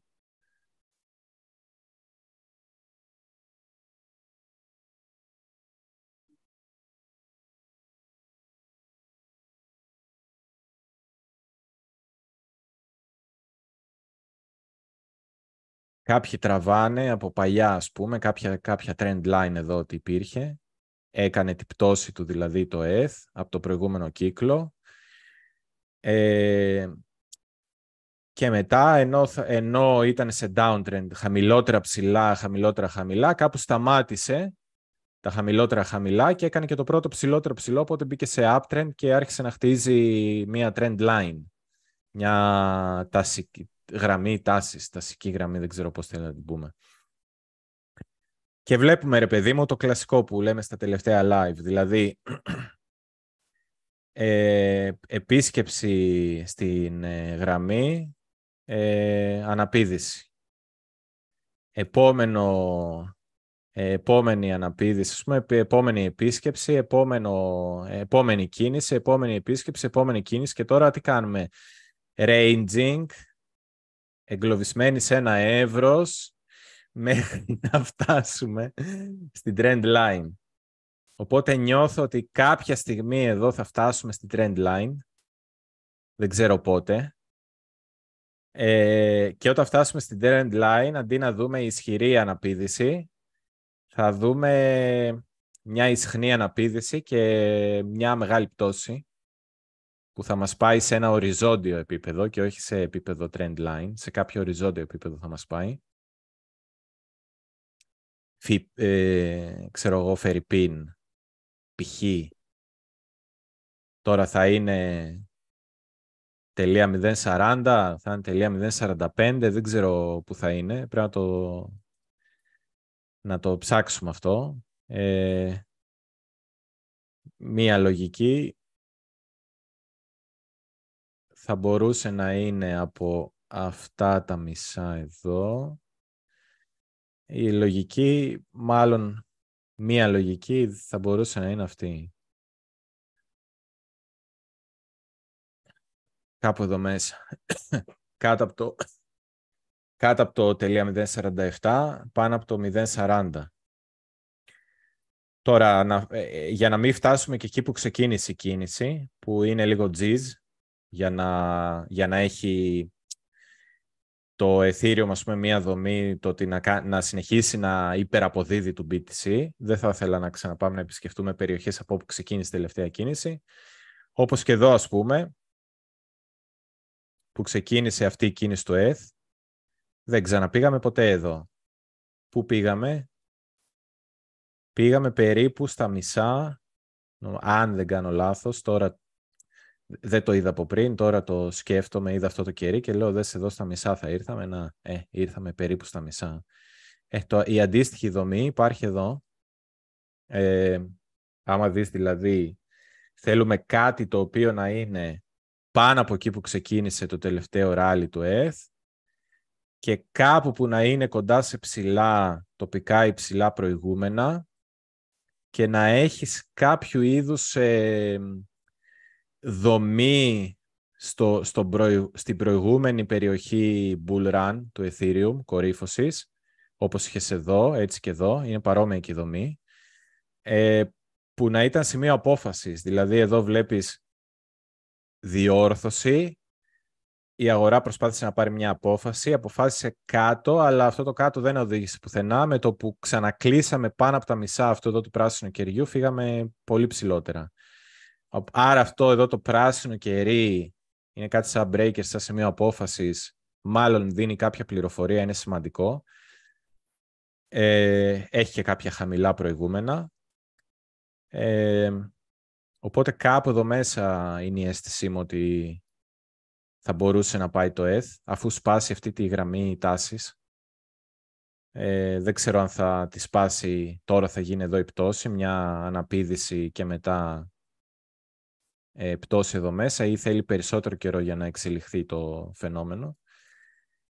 Αλλά εγώ θα κοιτούσα να φάμε και αυτά τα χαμηλά και να δω κάπου εδώ μια αντίδραση λογική και χρονικά ας πούμε να ταιριάζουν όλα τα υπόλοιπα. Ε, οπότε θα μπορούσα να δικαιολογήσει και αυτό που λες τώρα, ξέφυγα λίγο, αλλά θα μπορούσα να δικαιολογήσει λίγο αυτό. Δεν ξέρω ε, εδώ αν ήθελες να πεις μάλλον εσύ για τα alts, ότι θα έρθει η ώρα για τα alts. Ε. ε από ένα σημείο και έπειτα εγώ βλέπω τα alts να χάνουν λιγότερο από το bitcoin σίγουρα και αποθυριστικά. Ναι.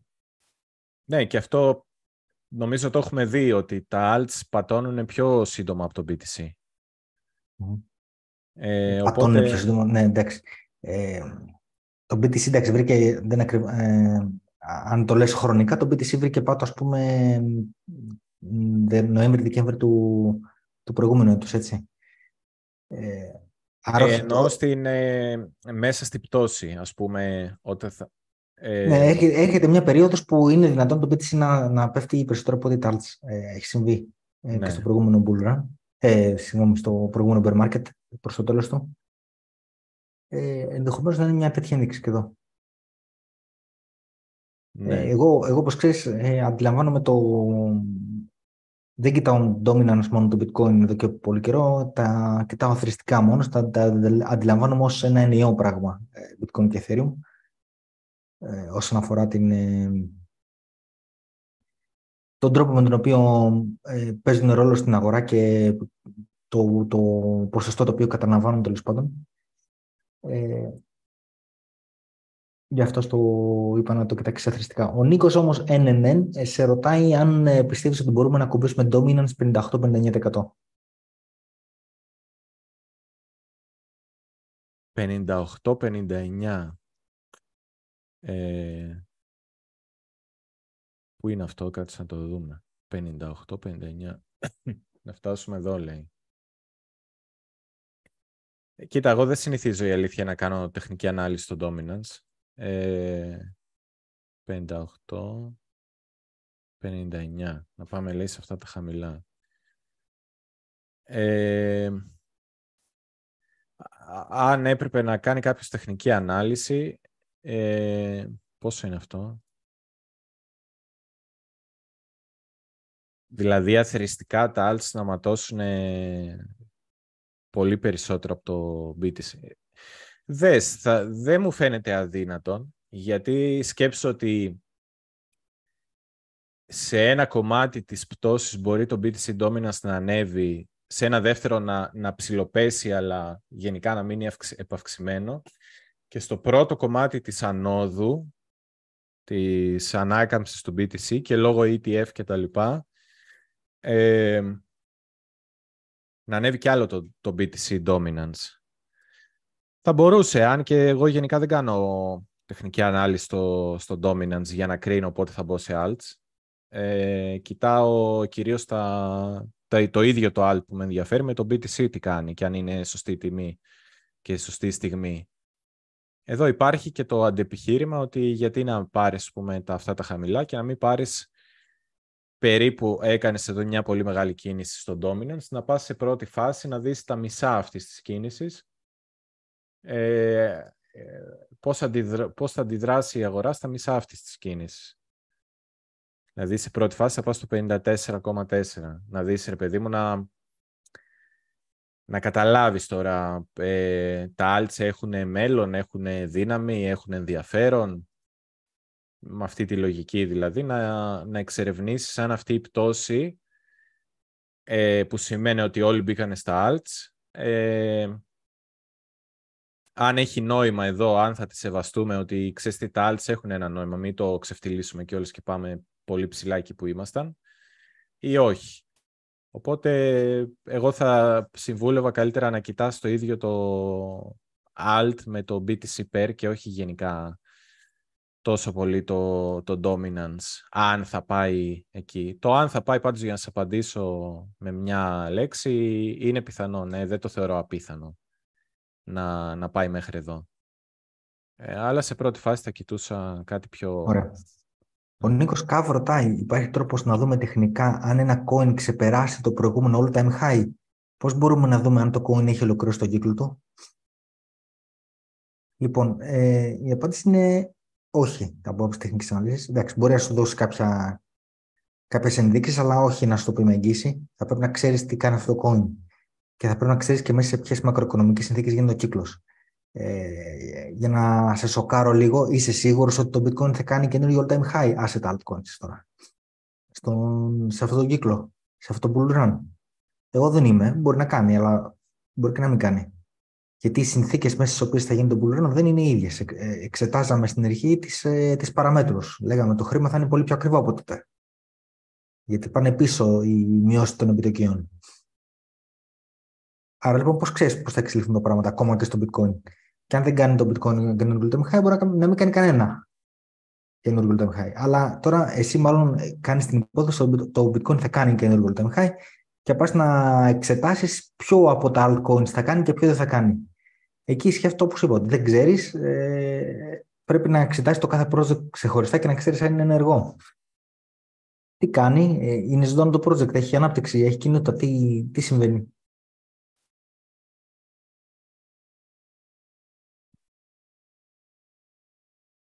Το Michael ε, 6 ρωτάει, υπάρχει κάποιο site να βλέπουμε liquidation level; Ή still heatmaps δωρεάν; Δωρεάν δεν ξέρω κανένα. Ούτε εγώ.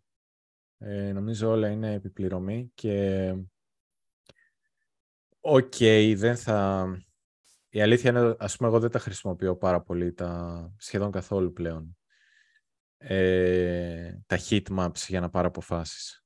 Δηλαδή, ό,τι σας έχω πει μέχρι τώρα, αν, ε, αν από όλα όσα είπα βγάλατε αρκετά που πέσανε μέσα, ε, αυτό που έχω να σας πω ότι κανένα από, αυτό, από αυτά τα πράγματα που σας είπα και επιβεβαιώθηκαν δεν έγινε με heatmaps. Οπότε νομίζω αυτό είναι αρκετό.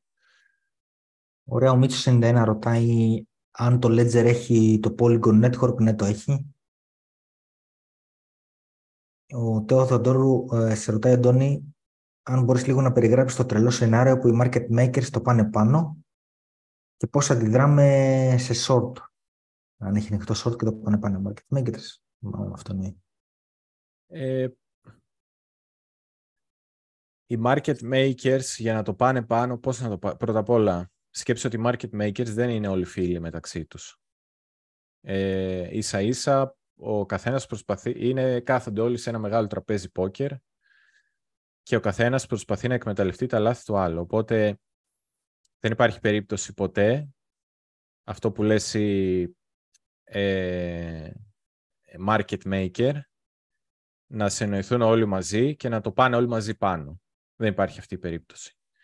Ε, αν κάποιος λοιπόν αποφασίσει ότι εγώ θέλω να το πάω πάνω, γιατί έτσι, για να τους τρελάνω όλους. Ε, οι υπόλοιποι από ένα σημείο και μετά που δεν βγάζει νόημα αυτή η άνοδος και είναι ευάλωτες οι θέσεις, θα κοιτάξουν να χτυπήσουν τις ευάλωτες θέσεις. Και γιατί θα είναι ευάλωτες, γιατί ένας κούκος δεν φέρνει την άνοιξη και όσο και να φωνάζει αυτός ο κούκος, κάποια στιγμή θα ξελαριγκιαστεί και θα πέσει κάτω λιπόθυμος. Και οι άλλοι θα, θα τον φάνε. Οπότε καταλαβαίνεις ότι η φύση ίδια δίνει το, την εξήγηση γιατί δεν γίνεται ένας market maker να σε πάει πολύ πάνω. Πώς να αγοράσει; Και ο Sailor είδες αγόρασε, σε πάμπαρε πόσο σε πάμπαρε και σε πήγε εκεί που δεν υπήρχε κανένας άλλος να αγοράσει και πέσαμε.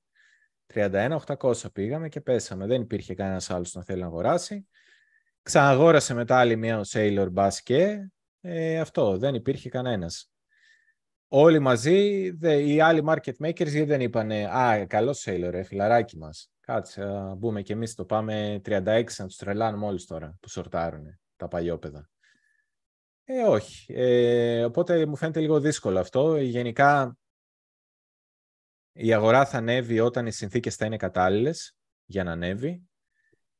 Ε, εμείς πρέπει να καταλάβουμε λίγο πότε οι συνθήκες... ή ε, βασικά δύο πράγματα πρέπει να συμβούν. Ε, ή και τα δύο μαζί ή τουλάχιστον ένα από τα δύο να είναι πολύ σημαντικό για να μην χρειάζεται το άλλο στον ίδιο βαθμό. Αυτά τα δύο πράγματα είναι ε, οι οικονομικές συνθήκες να ευνοούν την ανάληψη ρίσκου, το ένα, και το άλλο, πάρα πολλοί συμμετέχοντες παίκτες στην αγορά, όπως θέλετε πείτε το, να είναι εκτεθειμένοι και σε λάθος, με λάθος θέσεις. Αυτά τα δύο πράγματα είναι που μπορούν να κινήσουν την αγορά ψηλότερα. Ε, αυτή τη στιγμή, ε, από τη στιγμή που ξεκινήσαμε να συζητάμε ότι τελικά είδατε παλιοαρκούδες, ε, δεν το πιστεύατε, αλλά ε, έχει φύγει. Εγώ το είδα. Ε, αυτό που έλεγες Γιάννη, ε, με ανησυχεί ότι ακόμα δεν βλέπω τον κόσμο να, ε, να γυρνάει μπούλης. Ναι, έχουν ε, ε, εδώ πάνω νομίζω κάτι έγινε. Κάτι έγινε, ναι, αλλά για πολύ λίγο. Ε, όσο κράτησε. Ναι, για... κράτησε για λίγες ώρες. Νόμιζα θα κράτησε λίγο παραπάνω. Ε, εγώ πάντως είδα πολύ έντονο και ενδιαφέρον και, και προσβολές είδα και ξέρεις και πολλά ρε παιδί μου. Όλο, όλο το, όλη την γκάμα. Ναι, αλλά είτε σου λέω ότι για πολύ λίγο, για μισή μέρα. Ε, κοίτα, η αγορά νομίζω από την FTX και μετά είναι πολύ επιθετική και αυτό που θέλει να το κάνει, το κάνει πολύ γρήγορα. Εγώ αυτό mm. έχω παρατηρήσει, ότι από την FTX και μετά, ε, όταν, κάθε φορά που κορυφώνουμε, εξελίσσεται η κορύφωση σε ώρες μέσα, σε ένα 24ωρο με 48 ώρες, ενώ πριν την FTX, ε, πριν ε, καταρρεύσει FTX έπαιρνε ας πούμε τρεις μέρες, τέσσερις. Είχες χρόνο λίγο να εντοπίσεις περισσότερα σημάδια. Τώρα είναι λίγο πιο γρήγορη η λήψη αποφάσεων. Ε, για να γυρίσω πίσω στην ερώτηση, ε, θα πρέπει, ρε παιδί μου, οι οικονομικές συνθήκες να γίνουν καλύτερες. Ε, πώς θα γίνουν καλύτερες. Ε, ε, θα γίνουν πριν το καταλάβει ο μέσος άνθρωπος. Δηλαδή, θα καταλάβει κάποια στιγμή ο επενδυτής ότι η σύσφυξη αυτή ήταν, έχει τελειώσει. Ε, από εδώ και πέρα έρχεται κάτι καλύτερο. Η ρητορική έχει αλλάξει και θα αρχίσει να τοποθετείται. Οπότε θα το καταλάβει λίγο πριν γίνει αισθητό, όπως τώρα λέει ας πούμε ότι η σύσφυξη δεν έχει γίνει αισθητή τα αποτελέσματά της στο ευρύ κοινό. Κάτι αντίστοιχο ότι η χαλάρωση της σύσφυξης, η, ε, τα χειρότερα έφυγαν, θα γίνει αντιληπτό λίγο αργότερα, αλλά κάποιοι θα το πάρουν πρέφα πιο νωρίς και θα αρχίσουν να τοποθετούνται. Και το δεύτερο που εξηγώ είναι ότι, ας πούμε, ε, τώρα εδώ ε, δεν ξέρω κατά πόσον υπάρχει πάρα πολύ μεγάλη έκθεση της αγοράς ε, με λάθος τοποθέτηση για να πάμε πολύ ψηλότερα. Δηλαδή, σκέψω ότι είμαστε πάρα πολύ κοντά σε μία στήριξη τώρα, στα 25. Ε, νομίζω ότι εδώ κοντά ο μέσος ε, αρκούδος ε, δεν έχει διάθεση να ανοίξει τεράστια short για να βρεθούν πάρα πολλές αρκούδες, πάρα πολύ εκτεθειμένες. Ε, αυτό έγινε σε άλλες περιπτώσεις. Έγινε εδώ χαμηλά, που υπήρχαν τρελοί φόβοι. Πρέπει να συνδυαστεί με νέα. Ε, στα 19 έγινε εδώ χαμηλά στην FTX που λέγαμε κάτσε ακολουθεί και το, G, ε, και το Digital Currency Group, το, DGC, πώς λέγεται. Ε, εδώ δεν ξέρω κατά πόσο ισχύει αυτό. Εδώ βλέπω μια κουρασμένη στήριξη. Ε, αλλά είναι στήριξη. Ε, νομίζω τα τελευταία short ήταν αυτά εδώ πάνω και ίσως αυτό που έδωσε εδώ πέρα. Ε, για πολύ ψηλότερα δεν το κόβω. Άντε να έδινα ένα ενδεχόμενο να φάμε αυτά τα υψηλά, να σπάσει για λίγο αυτή η trend line. Εδώ υπάρχει μια trend line, είναι το μόνο πράγμα που μπορεί κάποιος να πει ότι είναι τρομακτικό για, για όποιον είναι αρκουδιάρης. Ε, να πεις ρε παιδί μου, τώρα θέλει κάποιος να το πάρει έτσι, θέλει κάποιος να συμπεριλάβει περισσότερες κορυφές και να πει ότι οριακά παλεύουμε αν το σπάσαμε ή δεν το σπάσαμε, γι' αυτό δεν μου αρέσουν οι trend line, αλλά τέλος πάντων είναι το μόνο πράγμα που θα μπορούσα να σκεφτώ ότι θα μπορούσε να γίνει μια βίαιη κίνηση πάνω από τα 28, αλλά ε, γενικά λίγο και με τα μάκρο που εξηγήσαμε, με δυσκολεύει η σκέψη για την ώρα να, να πάμε πάνω από τα 32 από εδώ, ας πούμε, να πάμε 32 και μετά από τα 32 καρφί 36, ξέρω. Με δυσκολεύει λίγο αυτό. Νομίζω ότι πρέπει να πάμε πρώτα ένα παρακάτω, έτσι δεν είναι, σημαντικά παρακάτω. Ναι, και λίγο ταιριάζει και όλα στο το σκηνικό ε, πτώση, ε, εύρος, ε, κίνηση προς τα πάνω για να χτίσουμε momentum και λάθος τοποθετήσεις.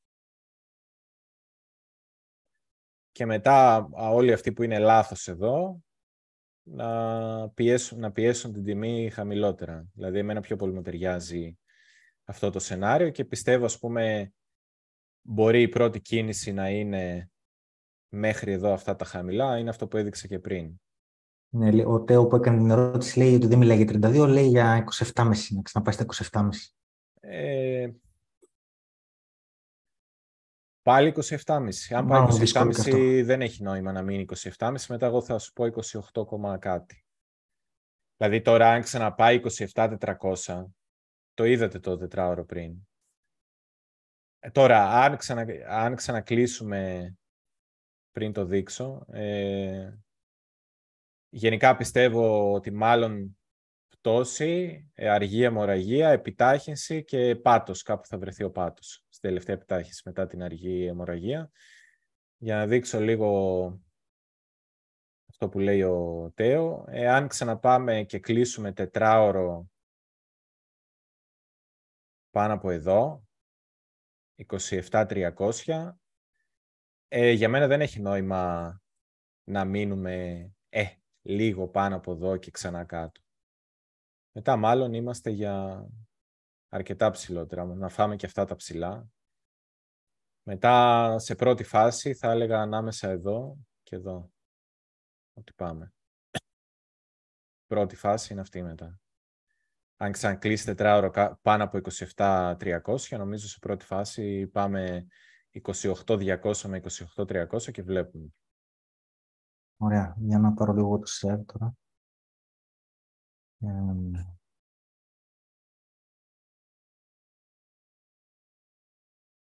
Υπάρχει μια ερώτηση από τον Γιώργος Γιώργος και ρωτάει, λέει, καλησπέρα, τι βαρύτητα δίνεται στον πίνακα BTC πληθωριστικό USD που δείχνει το BTC 33% lower. Ε, καταρχήν ο πίνακας είναι αυτός, αν καταλαβαίνω καλά, ποιο δείχνεις BTC δια WM2NS. Αυτό είναι, αυτό είναι η κυκλοφορία του δολαρίου. Ε, αυτό είναι όντως αυτή τη στιγμή είναι κάτω από τα υψηλά του bull market του 17, τότε που το bitcoin είχε πάει 19.600 κάτι πόσο είχε πάει. Ε, ναι, 19.600 δεν είχε το, το all high του τότε. Αυτή τη στιγμή είμαστε κάτω από εκείνο το σημείο, αν βάλουμε υπόψη και τον πληθωρισμό του δολαρίου. Είναι ενδιαφέρον. Ε, τι βαρύτητα δίνουμε. Δίνουμε την βαρύτητα που βλέπεις. Έχει πάει πολύ χαμηλότερα και τώρα είναι ε, σε κάποιο σημείο που ακόμα δεν το έχει ξεπεράσει. Ε, Ένας άλλος τρόπος να το δεις αυτό είναι το διάγραμμα που βλέπω εγώ συχνά είναι το bitcoin απέναντι στο χρυσό, που ο χρυσός είναι το μόνο πραγματικό ε, νόμισμα στο value στην πραγματικότητα και η κατάσταση είναι αντίστοιχη. Δηλαδή αυτή τη στιγμή είμαστε κάτω από το all-time high του, του 17 και σε αυτό το διάγραμμα. Απέναντι στο χρυσό είσαι ε, έξι χρόνια αργότερα περίπου, από το 17 μέχρι το Δεκέμβρη 17 μέχρι Σεπτέμβρη 23, είναι έξι χρόνια παρά τρεις μήνες. Ε, και είσαι κάτω. Έχεις υποαποδώσει έναντι του χρυσού. Φοβερά πράγματα, ε. Mm. Πώς το βλέπεις, Αντώνη. ε, ναι. Είναι εντυπωσιακό. Είναι, ναι. Ε, δηλαδή... γιατί, εντάξει, βλέπετε στο Twitter διάφορα διαγράμματα και λέει πόσο έχει υπεραποδώσει το bitcoin του χρυσό από τη στιγμή που το bitcoin γεννήθηκε, ας πούμε, το 2009. Και δείχνει ένα διάγραμμα, ξέρω εγώ, το, ποια ήταν η πρώτη φορά που μπήκε σε ανταλλακτήριο, από το 2010 ε, και έχει φύγει πάρα πολύ το bitcoin πάνω. Προφανώς, γιατί στην αρχή δεν το ήξερε κανένας, ήταν, ξέρεις, ε, αλλά οι περισσότεροι δεν το μάθαμε ή το πάντων για να το μάθαμε δεν επενδύσαμε το 2001 και το 2003. Ε, οι περισσότεροι ήταν. Ε, 2001 δεν υπήρχε, συγγνώμη, το 2011 και το 2013. Οι περισσότεροι ήρθαν από το 2017 και μετά. Και βλέπεις, αυτός που οι περισσότεροι, που, οι περισσότεροι της κλάση του 2017 που είναι ακόμη στην αγορά των κρύπτο, γιατί πολλοί παρετήθηκαν και έφυγαν, χάσανε λεφτά και έφυγαν, αλλά όσοι επιβίωσαν κάπου εδώ ήρθαν, κάπου στην κορυφή του 2017 ε, αυτοί είχαν πάρει χρυσό, καλύτερα θα ήταν. Ναι. Έτσι, για να είμαστε λίγο πιο ταπεινοί για το πόσο καλά τα έχει πάει το bitcoin και σε σχέση με άλλα asset και σε σχέση με το χρυσό που δείχνουν ε, ε, και τέτοια. Ε, λοιπόν, αυτή είναι η κατάσταση. Στον Bull είχε φύγει παραπάνω, είχε υπεραποδώσει σε, σε κάποιο σημείο. Αυτή τη στιγμή είναι ακόμα κάτω. Ε, και όταν, όταν σπάσει αυτό το πράγμα, λογικά υποθέτω ότι εκεί είναι που αρχίζει το πραγματικό Bull Εν τω μεταξύ μου είχε κάνει εντύπωση όταν το έχω πρωτοφέρει αυτό το διάγραμμα, ότι τα, τα επίπεδα του, τα ελάχιστα, εγώ πάντα έδινα μεγάλη σημασία στα ελάχιστα του καλοκαιριού του 2021, τότε που είχε γίνει η μεγάλη πτώση με τον Έλλον, με την Κίνα που έδιωξε τους miners κτλ. Θυμάστε. Mm. Αυτά τα ελάχιστα εδώ πέρα του, του 2021 ε, είχαν πάει ελάχιστα πάνω από το all time high του, του 2017. Σχεδόν το, το ακούμπησε. Ε, μου είχε κάνει εντύπωση. Ε, οπότε εντάξει, βλέπεις εδώ πέρα τι έχει κάνει το asset σου απέναντι το, από το χρυσό. Το χρυσό είναι το, το κριτήριο με το οποίο πρέπει να συγκρίνει τα πάντα. Οπότε, αν θέλετε, μην συγκρίνετε και τα άλλα απέναντι στο bitcoin. Τα άλλα θα πρέπει να συγκρίνετε απέναντι στο χρυσό. Είναι το μόνο πραγματικό νόμισμα που γνωρίζει η ανθρωπότητα και 5.000 χρόνια. Ε, στο μέλλον μπορεί να γίνει και το bitcoin, αλλά δεν είναι ακόμα. Ναι. Ε, εγώ δίνω, ε, θέλω να ακουστώ λίγο πιο αισιόδοξος. Πιστεύω ότι επειδή έρχονται καινούργιες γενιές, ε, θα αρχίσει να κερδίζει ξανά έδαφος στο BTC έναντι του χρυσού, σιγά σιγά. Βέβαια, υπό μία προϋπόθεση, να μην έχουμε κάποιο είδους παγκόσμια καταστροφή ε, που εξαθλιώνει το γενικό πληθυσμό, δηλαδή κάνα πόλεμο τέτοιο, γιατί εκεί μετά δεν έχει τι θα σου πει ο άλλος πιο BTC και ιστορίες, φέρει κάτι να το πιάσω στα χέρια μου, λίρες. Κατάλαβες. Οπότε εκεί αλλάζει το δεδομένο, αλλά να μην είμαστε καταστροφολόγοι. Αν ρε παιδί μου υπάρχει μία σχετική παγκόσμια ειρήνη, το επειδή το βάζω το σχετική, ε, ερχόμενες οι νέες γενιές τουλάχιστον στο δυτικό πολιτισμό, αλλά και στις ε, ε, ταχαίως αναπτυσσόμενες ε, χώρες, ε, πιστεύω ότι θα υπάρχει μια άλλη οθέτηση και θα κερδίσει κάποιο έδαφος και το BTC σε σχέση με το χρυσό. Αλλά τώρα, μου ήρθε, τώρα μου ήρθε η σκέψη μου, μπήκε η περιέργεια, ας πούμε, πόσο έκανε ε, το bitcoin, ε, παίρνω το bitcoin τώρα από τον ένα κύκλο στον άλλον. Α, το άλλο ενδιαφέρον σημείο είναι ότι ε, στο, τον Απρίλιο του 2021 και τον Νοέμβριο του 2021 η τιμή επένδυση στο χρυσό είναι η ίδια. Είναι, είναι double ε, top. ενδιαφέρον. Ε, το άλλο που θέλω να δω είναι πόσο επί της 100 έκανε επένδυση στο χρυσό. Στο all time high του, προηγούμενου, του προ-προηγούμενου κύκλου 17 με το all time high του 21 έκανε 143% επένδυση στο χρυσό. Ενδιαφέρον και αυτό το στοιχείο. Λοιπόν, έχουν, ε, οπότε επιστρέφω στο αρχικό ερώτημα του φίλου του, του Γιώργος Γιώργος. Έχουν, έχει ενδιαφέρον. Ε, κυρίως έχει ενδιαφέρον, το λέει και κάποιος παρακάτω, ο Warmed A το λέει. Το BTC είναι του χρυσού, πρέπει να το δουν οι hodlers. Ε, αυτή είναι η αλήθεια. Αυτοί έτσι που έχουν την ε, προσδοκία να αγοράσουν και να πουλήσουν κάπου, εντάξει, δεν τους ε, νοιάζει πάρα, και πάρα πολύ, γιατί το downtrend δεν, το, ε, δεν, δεν τους απασχολεί. Αν αγοράσεις, άμα πουλήσεις κάπου στα ψηλά ας πούμε, του κύκλου, είσαι καλά. Δεν σε απασχολεί αυτό που λέμε θέμα τώρα, αλλά τους hodlers τους επηρεάζει. Ω εκεί. Ε, ωραία. Να πάμε να δούμε. Ε, πάρε, Αντώνη, αν θες πάλι το, το share, πάμε να δούμε κανένα alt. Ε, ναι. Ε, υπάρχει τώρα μια ερώτηση, για να δω το... Ο Έκο λέει είναι καινούριος και ήθελε να ρωτήσει πώς μπορεί και αυτός να αρχίσει να ασχολείται με τεχνική ανάλυση και γενικότερα με το trading. Τεχνική ανάλυση και trading. Καταρχήν, εντάξει, δες όλα τα βιντεάκια που έχουμε κάνει με τον Αντώνη από την αρχή. Δηλαδή, ακόμα και τα παλιά. Ειδικά μπορεί να τα, τα πρώτα, άμα πας και εγώ και ο Γιάννης στο κανάλι μας, έχουμε playlist με όλα τα βίντεο ψυχανάλυση κρυπτογορών.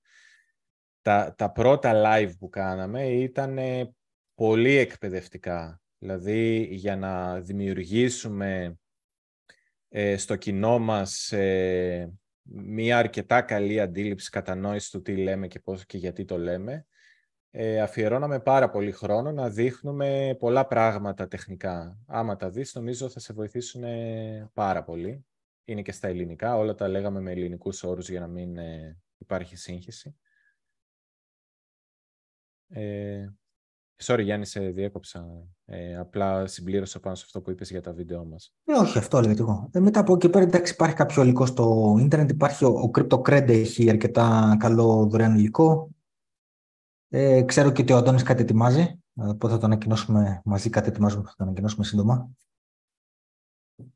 Ε, τι να σου πω, υπάρχει πάρα πολύ υλικό. Αυτό που πρέπει να δεις είναι στην αρχή να μην βάλεις πολλά λεφτά, ας πούμε να έχεις επίγνωση ότι δεν ξέρεις. Ναι, να έχεις επίγνωση ότι δεν ξέρεις ε, και να παρατηρείς περισσότερο από όσο αποφασίζεις. Ε, να παρατηρείς, να ακούς, να φιλτράρεις αρχικά ποιος είναι καλός και ποιος δεν είναι καλός, ποιος λέει μπαρμπούτσα, αλλά γενικά αυτό που ισχύει σε όλα τα θέματα, όχι μόνο στη τεχνική ανάλυση, παντού, σε όλα τα θέματα ε, Αντώνη, σου, όσο μιλάς, ξαναπαίρνω λίγο το σέρ για να ετοιμάσω να δείξω ναι. κάτι τώρα που ναι, λέει ναι, ο φίλος, γιατί... Ε, σε όλα τα θέματα στη ζωή, ε, όταν θες να μάθεις κάτι, ένα, μια δεξιότητα, οτιδήποτε, ή κάτι, ρε παιδί μου, εγκυκλοπαιδικό, βρίσκεις έναν άνθρωπο, ας πούμε, που σου λέει ότι ξέρω εγώ. Και αρχίζει και σου μιλάει αυτός ο άνθρωπος.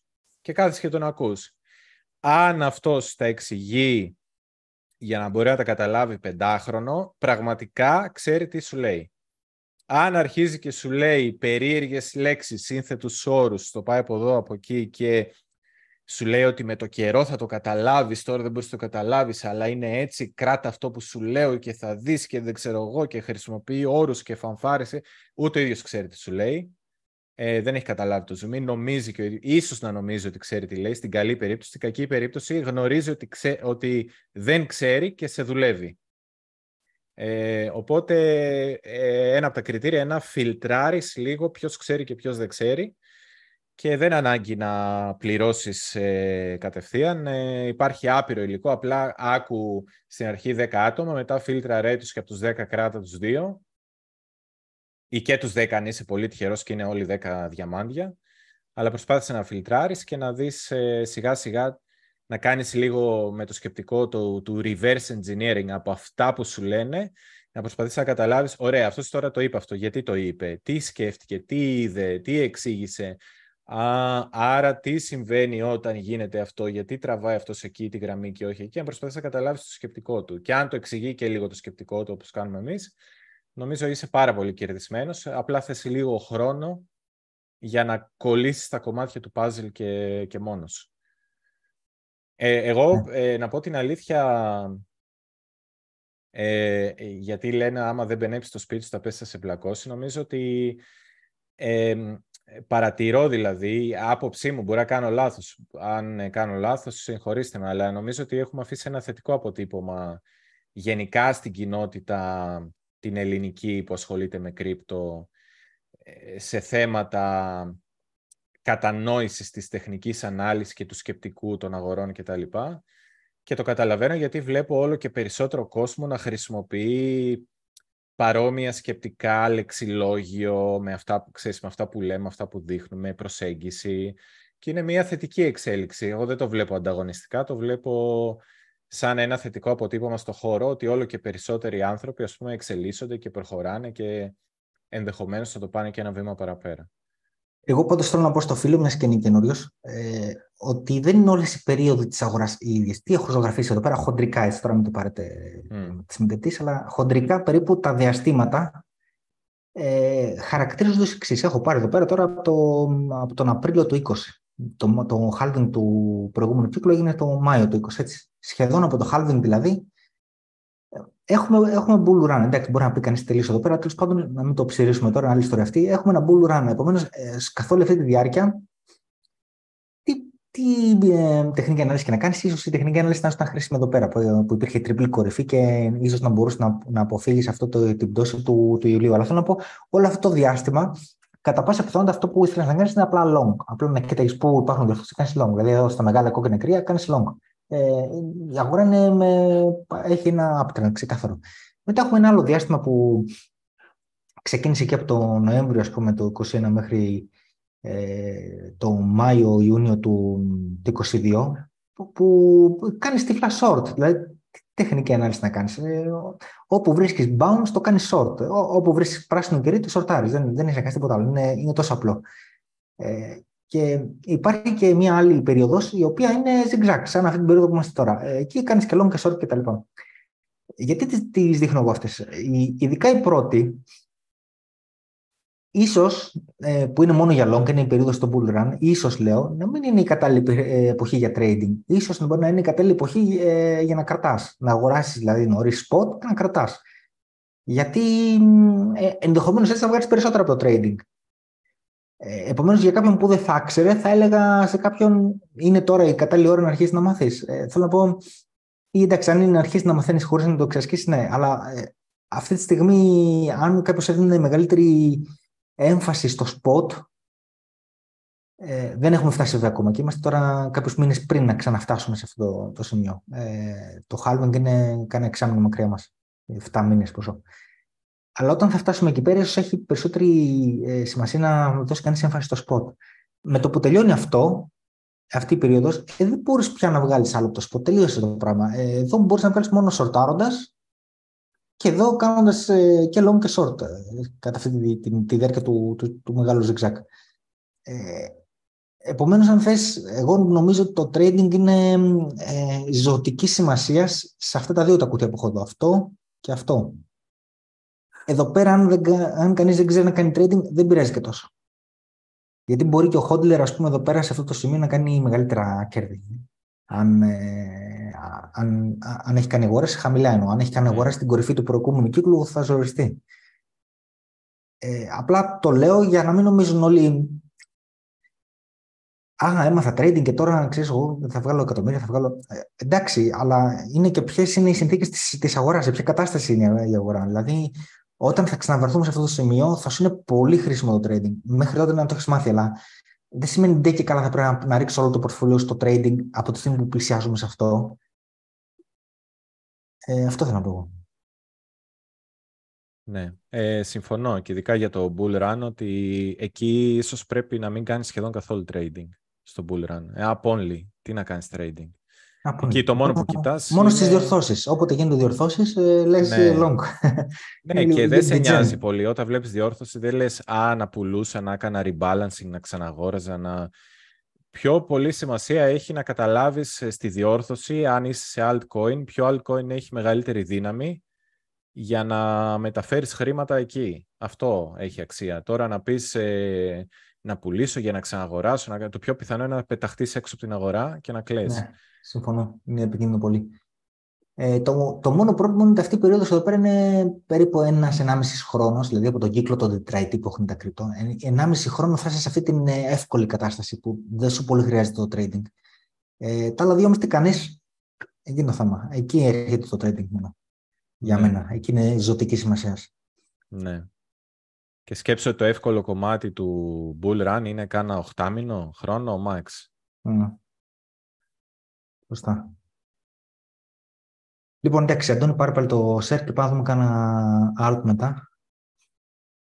Ε, να διαβάσω. Ε, βλέπω ότι κάποιοι επειδή είπαν ότι δεν μπορούσαν να παρακολουθήσουν το live ε, αφήσανε και κάποιες ερωτήσεις. Ε, μία είχε ενδιαφέρον που λέει ο Σάκης ότι η αρχική άνοδος λέει, που είχαμε πριν καιρό για να γίνει όλο αυτό, το ράλι είχε γίνει με BUSD. Ε,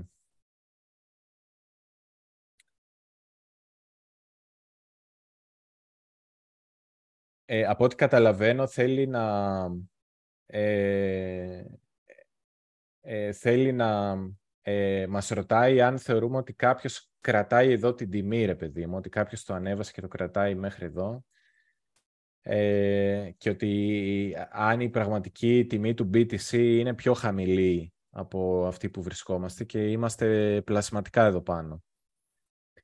Η σύντομη απάντηση ε, θα έλεγα ότι είναι απλά ότι ε, βρήκαμε τα χαμηλά.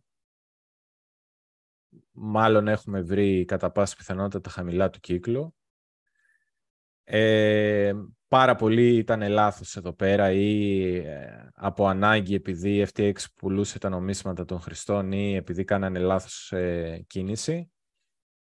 Ε, όλοι αυτοί αναγκάστηκαν να κυνηγήσουν, οπότε σε κάθε κυνηγητό υπήρχαν και άλλοι πούμε, που σε κάθε κυνηγητό κάναν σωστές τοποθετήσεις. Μετά είχαμε και τα ETF News. Τέλος πάντων είχαμε δύο-τρεις περιπτώσεις καλών αγορών, οι οποίες κάπου από τη στιγμή που ακόμα δεν είμαστε σε φάση να, να λάβουμε τεράστιο ρίσκο για να ξαναπάμε για νέα υψηλά,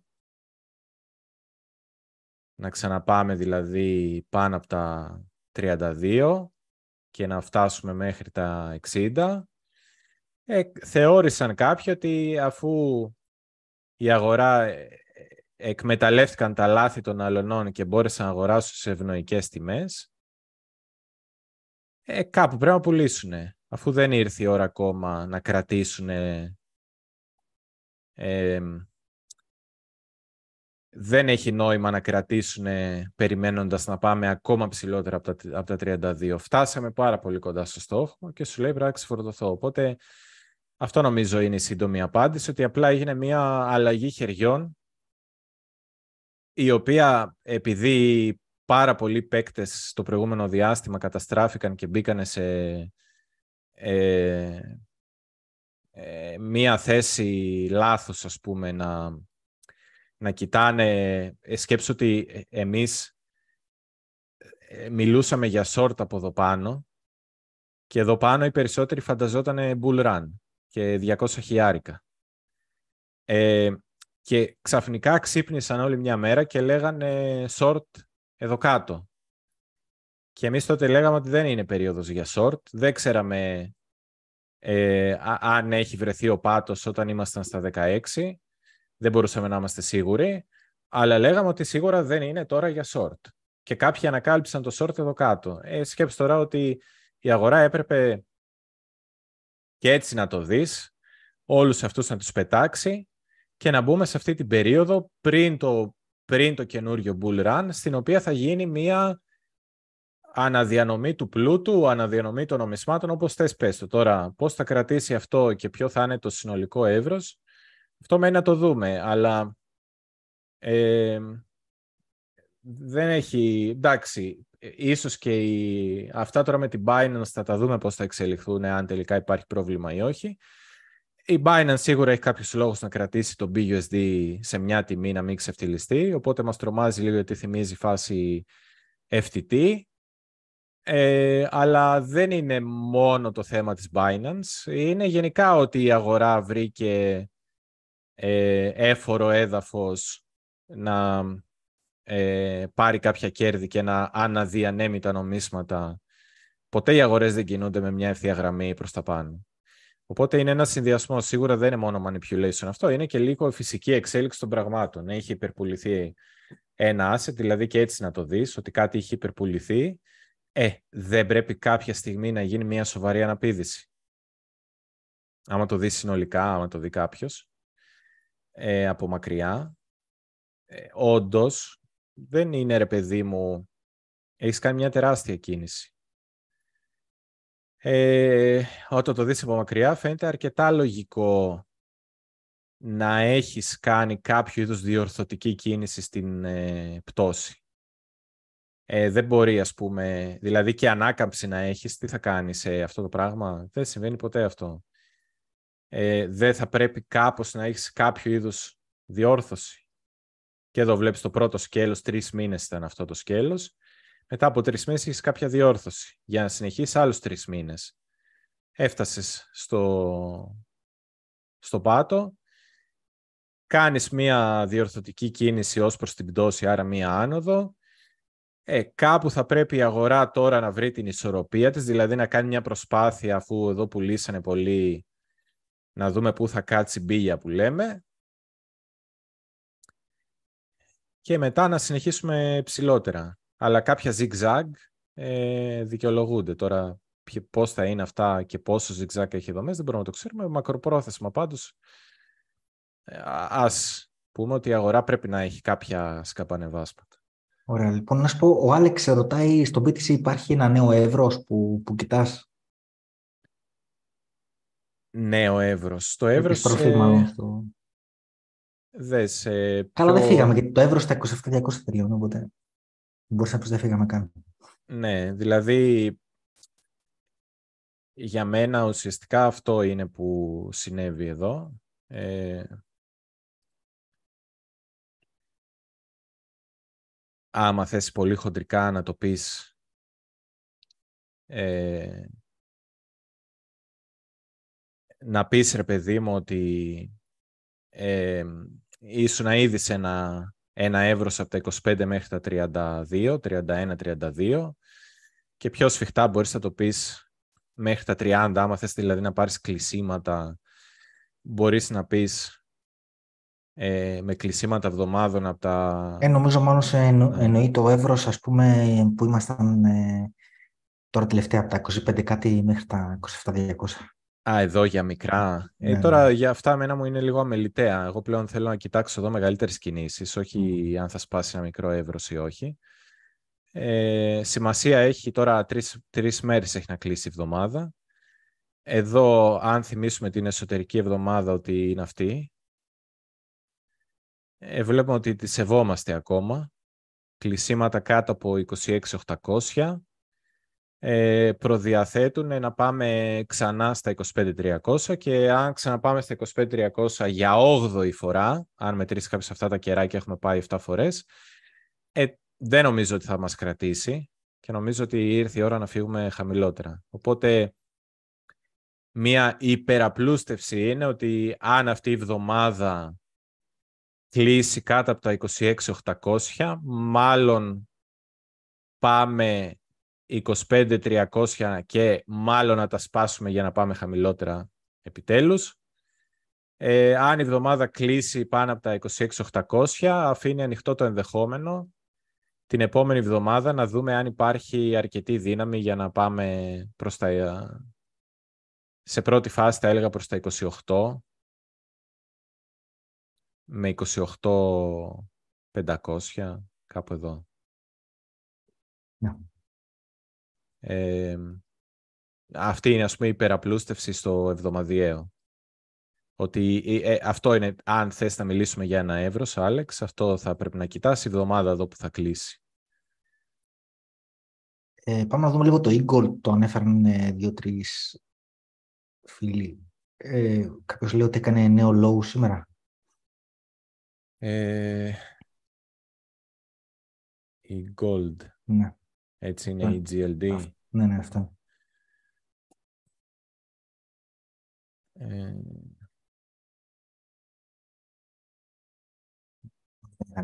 Αν, ε, μήπως εννοεί νέο λόγο κύκλο, δεν ξέρω τι είναι. Ε, ας το βάλουμε λογαριθμικό για να βγάζει λίγο νόημα το chart. Ε, τώρα εδώ, τι να ακουμπήσεις. Α, την προηγούμενη εβδομάδα έκανε low. Low κύκλο είναι. Ναι, ναι την προηγούμενη εβδομάδα. Ε, τώρα εδώ είναι πολύ δύσκολο να ακουμπήσεις. Είναι στα εβδομαδία για να δείξω το εξής ότι ουσιαστικά εδώ φαίνεται ότι κάποιοι στοιχηματίσανε το ενδεχόμενο να φτιαχτεί μία απόκληση. Και το κάνανε αυτό πάρα πολλές φορές. Δηλαδή, ε, πτώση από την κορυφή έρχεται αυτός ο πάτος, γίνεται εδώ Δεκέμβριο του 22 η πτώση, σου λέει «Α, απόκληση, πάμε τώρα του The Moon». Μετά μπήκε αυτό το χαμηλό. Δεν πήγαμε του The Moon, κάναμε χαμηλότερο υψηλό, χαμηλότερο υψηλό, χαμηλότερο υψηλό, χαμηλότερο υψηλό, χαμηλότερο υψηλό. Σπάσαμε ξανά αυτά τα χαμηλά, σπάσαμε τα προηγούμενα χαμηλά, σταμάτησε να πέφτει η τιμή, εδώ μια εβδομαδούλα. Εδώ, γιατί μπορεί κάποιος το βλέπω κινητό και θα βγάλει τα μάτια του. Σταμάτησε να πέφτει η τιμή. Α, Απόκληση από το νέο εύρος. Πάμε to the moon. Τελικά αντίσταση έγινε το προηγούμενο χαμηλό. Πάμε ξανά κάτω. Ξανά ίδια λογική. Ε, ασταμάτητη. Δεν, ε, δεν μαθαίνουν. Ε, σπάσαμε τα προηγούμενα χαμηλά. Σταμάτησε εδώ να πέφτει η τιμή. Α, δεν αποκλείεται πάλι να γίνει το ίδιο. Αν δεν, αν δεν έχει γίνει ήδη βέβαια. Μπορεί να είναι ήδη αυτό το τέλος ας πούμε. Ε, αλλά δεν, εγώ τώρα, επειδή βλέπεις να επαναλαμβάνεται το ίδιο σκηνικό, εδώ αργή αιμορραγία, τρώμε τα χαμηλά ψευτομπάουνς, τρώμε τα χαμηλά ψευτομπάουνς και ξανά τα ίδια. Αυτό το πράγμα τώρα για να ηρεμήσει θέλει δύο πράγματα. Ένα από τα δύο να συμβεί. Ή να μείνει η αγορά να κατρακυλάει ε, ή ξέρω, ας πούμε η αγορά, δεν ξέρω τι θα κάνει η αγορά, να κατρακυλάει, να μένει σταθερή, να, οτιδήποτε, αλλά το, το Eagle να μένει εδώ να κάνει ranging και να πεις ότι με λίγα ψηλότερα, λίγα χαμηλότερα, ξέρεις, να γίνει ένα accumulation σοβαρό, δηλαδή κάποια στιγμή να φας εδώ τα ψηλά, κάποια στιγμή μετά να φας τα χαμηλά και μετά να, να περάσει μια περίοδος που θα γίνει συσσώρευση και να ξεκινήσει το, το ράλι. Η δεύτερη περίπτωση που δεν θα αρέσει σε κάποιον που κρατάει Gold είναι, αυτό είναι το θετικό σενάριο για να πεις ότι εντάξει, ok, okay, άλλαξε η δομή, εδώ είναι καθαρά πτωτική. Ε, το δεύτερο σενάριο είναι, αυτό εδώ όλο είναι αργή αιμορραγία, είναι αυτό που έλεγα πριν ότι κάτι τέτοιο θα, θα περίμενα να δω και σε BTC και market cap, ε, απότομη πτώση, αργή αιμορραγία, απότομη πτώση, σταθεροποίηση και πάνω. Δηλαδή το δεύτερο σενάριο είναι από εδώ τώρα από την αιμορραγία να ξεκινήσει καμιά πτώση στις αγορές το Eagle να φάει μια τρελή σφαλιάρα, να, να φύγει άκλαυτο και αφού σταματήσει η πτώση των αγορών, εκεί που θα κάτσει και δεν θα κουνιέται, να, να πεις ότι ok, τώρα μάλλον αυτό ήταν, με το σκεπτικό ότι ε, έγινε αυτό το τρίπτυχο. Έγινε το τρίπτυχο επιτάχυνση, ε, άρνηση ότι τελείωσε η πτώση, οπότε έχεις μια αργή αιμορραγή γιατί όλοι προσπαθούν να λογκάρουν κάθε φορά που μαζεύουμε τα προηγούμενα χαμηλά. Ε, capitulation, παράδοση δηλαδή, capitulation και του τελευταίου που είχε δώσει αυτό το, την περιοχή άρνηση. Και μετά το capitulation, το τίποτα για λίγο και ανάκαμψη. Αυτό το ε, pattern, το, και το μοτίβο φίλος, είναι... Ναι. ναι, ρώταγε νωρίτερα αν το Eagle θα κάνει καινούργιο all time high. Να, ξέρεις τώρα, εγώ δεν ξέρω καθόλου τι κάνει αυτό το project. Ξέρω ότι είναι Luan, αλλά δεν ξέρω... Ε, έχει τώρα... Δουλεύουν, κάνουν πράγματα, τι κάνουν, είναι παραδείγμα, δεν ξέρω. Ε, ε, ναι, αν, αν, η αγορά, ο, αν η αγορά κάνει τα δικά της, πέσει, ανέβει, δεν ξέρω ότι και το Eagle συνεχίσει να κάνει αυτό το πράγμα, Ε, και μετά ξεκινήσει το bull run και κάνοντας αυτό το πράγμα αρχίζει το eagle να κάνει ξέρω κάτι τέτοιο. Δεν θα κάνει all time high, το λέω από τώρα. Απλά θα κάνει κάποιο rally, θα φτάσει δεν ξέρω που θα φτάσει. Θα φτάσει κάπου και δεν θα κάνει all time high. Ε, για να κάνει all time high πρέπει να παίξει ένα από τα προηγούμενα προ... σενάρια. Ναι, ο φίλος που ρωτάει πιθανώς να το έχει Επομένως, φίλε, εσύ πράξεις περισσότερο από εμάς για το αν θα κάνει όλα τα καινούργια το Μιχάη το Eagle, γιατί υποθέτω το προσέχεις το project. Παρατηρήσει τι κάνει. Αν είναι ενεργεία, αν έχουν κοινότητα, όλα αυτά. Εμείς δεν έχουμε ιδέα.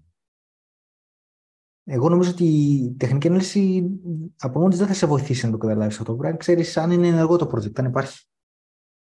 Αν κάνει κάτι.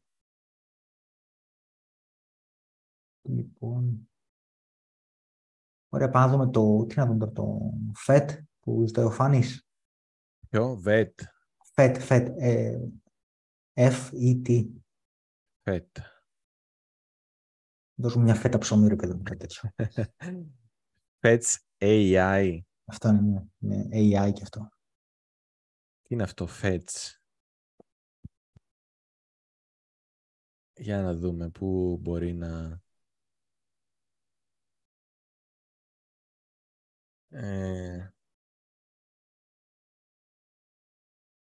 πότε μπήκε εδώ το Μάρτιο. Ε, θα κάτσουμε στην Binance γιατί βλέπω ότι έχει λίγο ιστορία. Ε, εβδομάδα, κάτσε να δούμε έτσι από περιέργεια. Ε,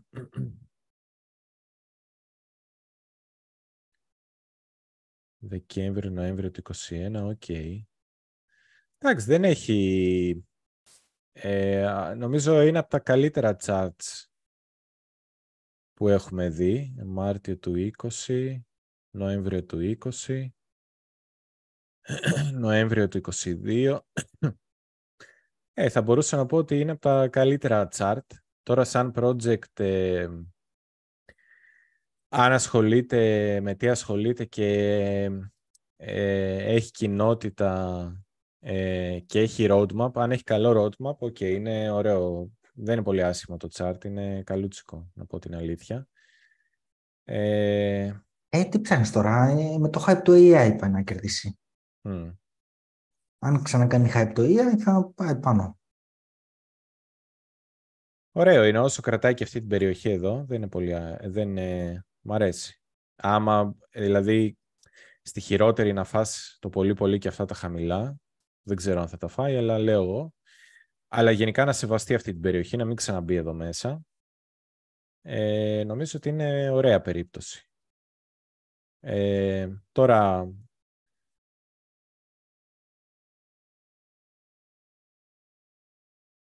εδώ κάτσε να δούμε λίγο και μήνα.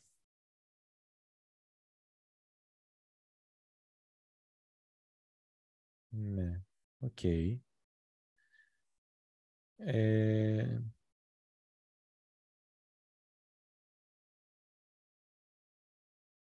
Εμένα δεν μου φαίνεται άσχημο, γιατί και η διόρθωση δες τώρα μήνες ε, πήρε το hype, αλλά δεν το γύρισε. Εδώ δεν ήταν ε, Δεκέμβριο, Ιανουάριο του 23, εδώ κάπου δεν ήταν Φεβρουάριο του 23 το hype με τα AI. Ναι. Ε, βλέπω ότι δεν το γύρισε πίσω το hype. Οπότε αν κάνει κάτι αυτό το project, ε, έχει, έχει ενδιαφέρον. Είναι η αλήθεια το, το chart του. Ότι έχει κρατήσει τα περισσότερα κέρδη. Και άμα δεν δώσει αυτά τα κέρδη πίσω, ε, τώρα είμαι στο λογαριθμικό, ίσως και αυτό φταίει. Εδώ έχει κάτσει κάτω από το μισό. Ε, άμα δεν τα δώσει πίσω. Γενικά νομίζω πρέπει να σεβαστεί αυτή την προηγούμενη περιοχή εδώ αυτό το μήνα. Να το σεβαστεί. Δεν πρέπει να ξαναγυρίσει. Υποτίθεται ότι έκανε μία συσσόρευση. Ε, έκανε το ράλι. Οριακά δεν ξαναγύρισε στην περιοχή αυτή τα χαμηλά. Είμαι στο μήνα. Δεν ξαναμπήκε μέσα αυτή την περιοχή. Ε, τώρα, αν θεωρήσουμε ότι 21, 22, αν θεωρήσουμε ότι το 22 τα χαμηλά του ήταν αυτά, δεν πρέπει να ξαναγυρίσει ποτέ εδώ μέσα. Άρα από πάνω η επόμενη περιοχή που έχει ένα νόημα είναι αυτή που βρήκε τα χαμηλά του τώρα. Γενικά θα έλεγα να μην αρχίσει να τρώει ξανά αυτά, αυτά τα χαμηλά, να μην τα φάει, να τα σεβαστεί. Ε, διορθώσεις κάπου σε αυτή τη σκιά αυτού του κεριού εδώ μέσα μέχρι το 50% ε, στο μήνα δικαιολογούνται, αλλά να μην τα χάσει αυτά. Ε, 0,18. 0,18-43. Να μην τα χάσει αυτά. Τώρα είναι στο 0,22. Αν τα κρατήσει, OK. Okay και με το που ξανανέβει εδώ πάνω από, τα, από αυτές τις περιοχές που είναι τα ψηλά του, νομίζω εντάξει, είναι από τα OK charts που βλέπω. Ε, αν έχει ενδιαφέρον, δείτε το. Δεν το έχω ψάξει, θα το σημειώσω να δω τι είναι αυτό το Fetch AI. Ε, ο Blackend ρωτάει τι γίνεται με τη συνεργασία της Binance με την τράπεζα στις 26 Σεπτεμβρίου. Δεν θα μπορούμε να κάνουμε κατάθεση με SEPA; Ναι, αυτό ξέρω. Εάν, εάν θεωρώ ότι αν η Binance είχε βρει αντικαταστάτη θα το είχε πει μέχρι τώρα. Αφού δεν το έχει πει, μάλλον δεν έχει βρει.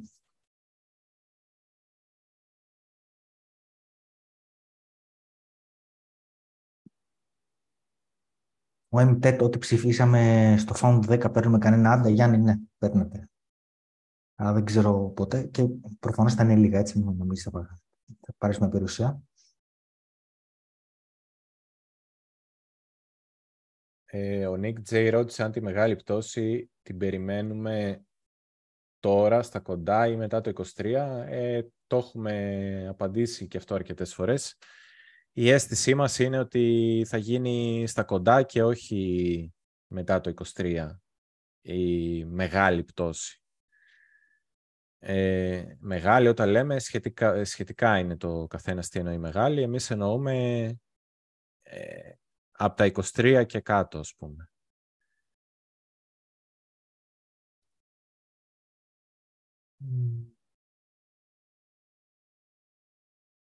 Μάλιστα. Ε, να δούμε αλευζηρό.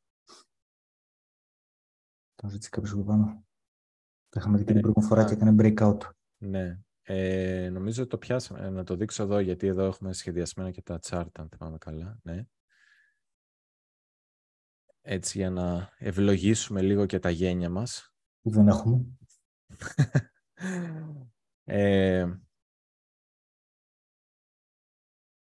ε, την είχαμε δείξει, δεν θυμάμαι αν ήταν η προηγούμενη φορά πότε ήταν, ε, είχαμε δείξει ότι γενικά η περιοχή ενδιαφέροντος η διευρυμένη ήταν, τώρα είμαι στο εβδομαδιαίο, ε, από από το πράσινο, από τις 20 Ιουνίου μέχρι το πράσινο, μέχρι τα χαμηλά της εβδομάδας 27 Ιουνίου, αυτές οι δύο εβδομάδες, τρεις.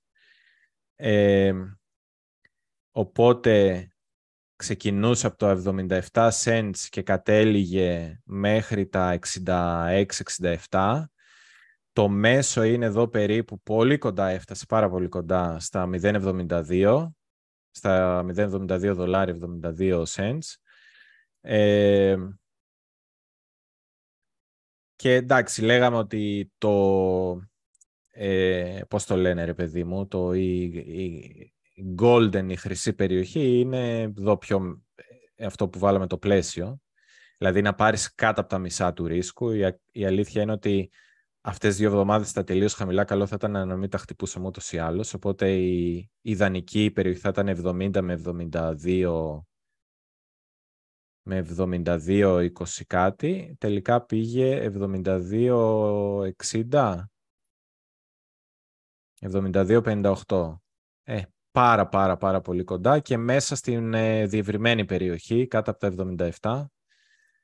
Ε, οπότε νομίζω βγήκε αρκετά καλά. Ε, τώρα φαντάζομαι περισσότεροι κοιτάνε στόχους. Ε, η αλήθεια είναι ότι αν η αγορά δεν ευνοήσει ανόδους, ε, έφτασε ήδη σε περιοχές προηγούμενου ενδιαφέροντος, σε order block κτλ. Ε, οπότε η αλήθεια είναι ότι δεν, δεν μπορώ εγώ τώρα να δικαιολογήσω ε, αν θεωρήσουμε ότι το BTC θα πάει στα 25 και μετά από τα 25 θα πέσει ε, 23 και παρακάτω, δεν μπορώ εγώ σε καμία περίπτωση να πω και να δικαιολογήσω ότι όχι το αζέρο σε αυτή την περίοδο θα πάει πάνω από το ένα δολάριο. Δεν γίνεται αυτά τα δύο πράγματα σήμερα. Ε, ναι, λογικά θα έρθει και αυτό κάτω. Εδώ μας, θα μας προειδεάσει και το κλείσιμο εβδομάδας αν θα είναι κάτω από τα 87-88 cents ε, ότι βρήκαμε την αντίσταση. Λογικά για όσους είναι μέσα στο αζέρο αν ψηλιαστείτε ότι το BTC πάει για κάτω, οι αγορές πάνε για κάτω και ψάχνετε έξοδο την επόμενη εβδομάδα δύο hints, αν κλείσουμε εδώ κοντά, σημαίνει ότι την επόμενη εβδομάδα θα κάνουμε άλλη μία προσπάθεια, η οποία μάλλον θα αποτύχει αν είμαστε για κάτω. Παρ' όλα αυτά όμως αυτή η προσπάθεια λογικά μπορεί να μας φέρει πολύ κοντά στα 90 cents, στο μισό της σκιάς.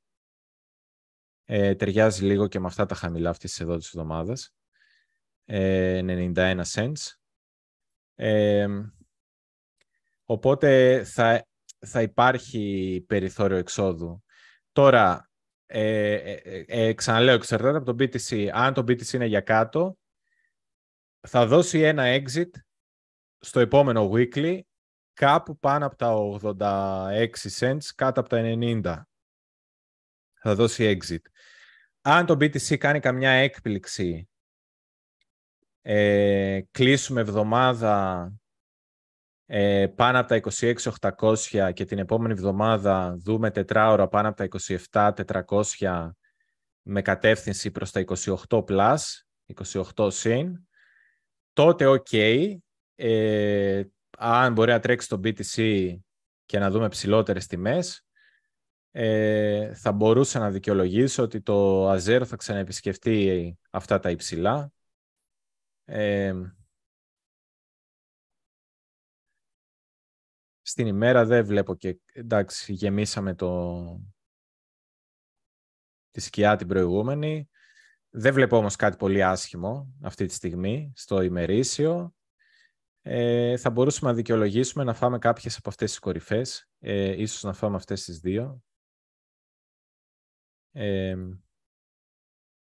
πιστεύω το ένα δολάριο είναι ψυχολογικό ε, θα μπορούσαμε να δούμε, ρε παιδί μου, την επόμενη εβδομάδα, αν το BTC τα πάει καλά, αρκετά κοντά στα 98 cents, παράδειγμα, να πηγαίνουμε. Θα μου φαινόταν πιθανό ή να φτάναμε κάπου εδώ.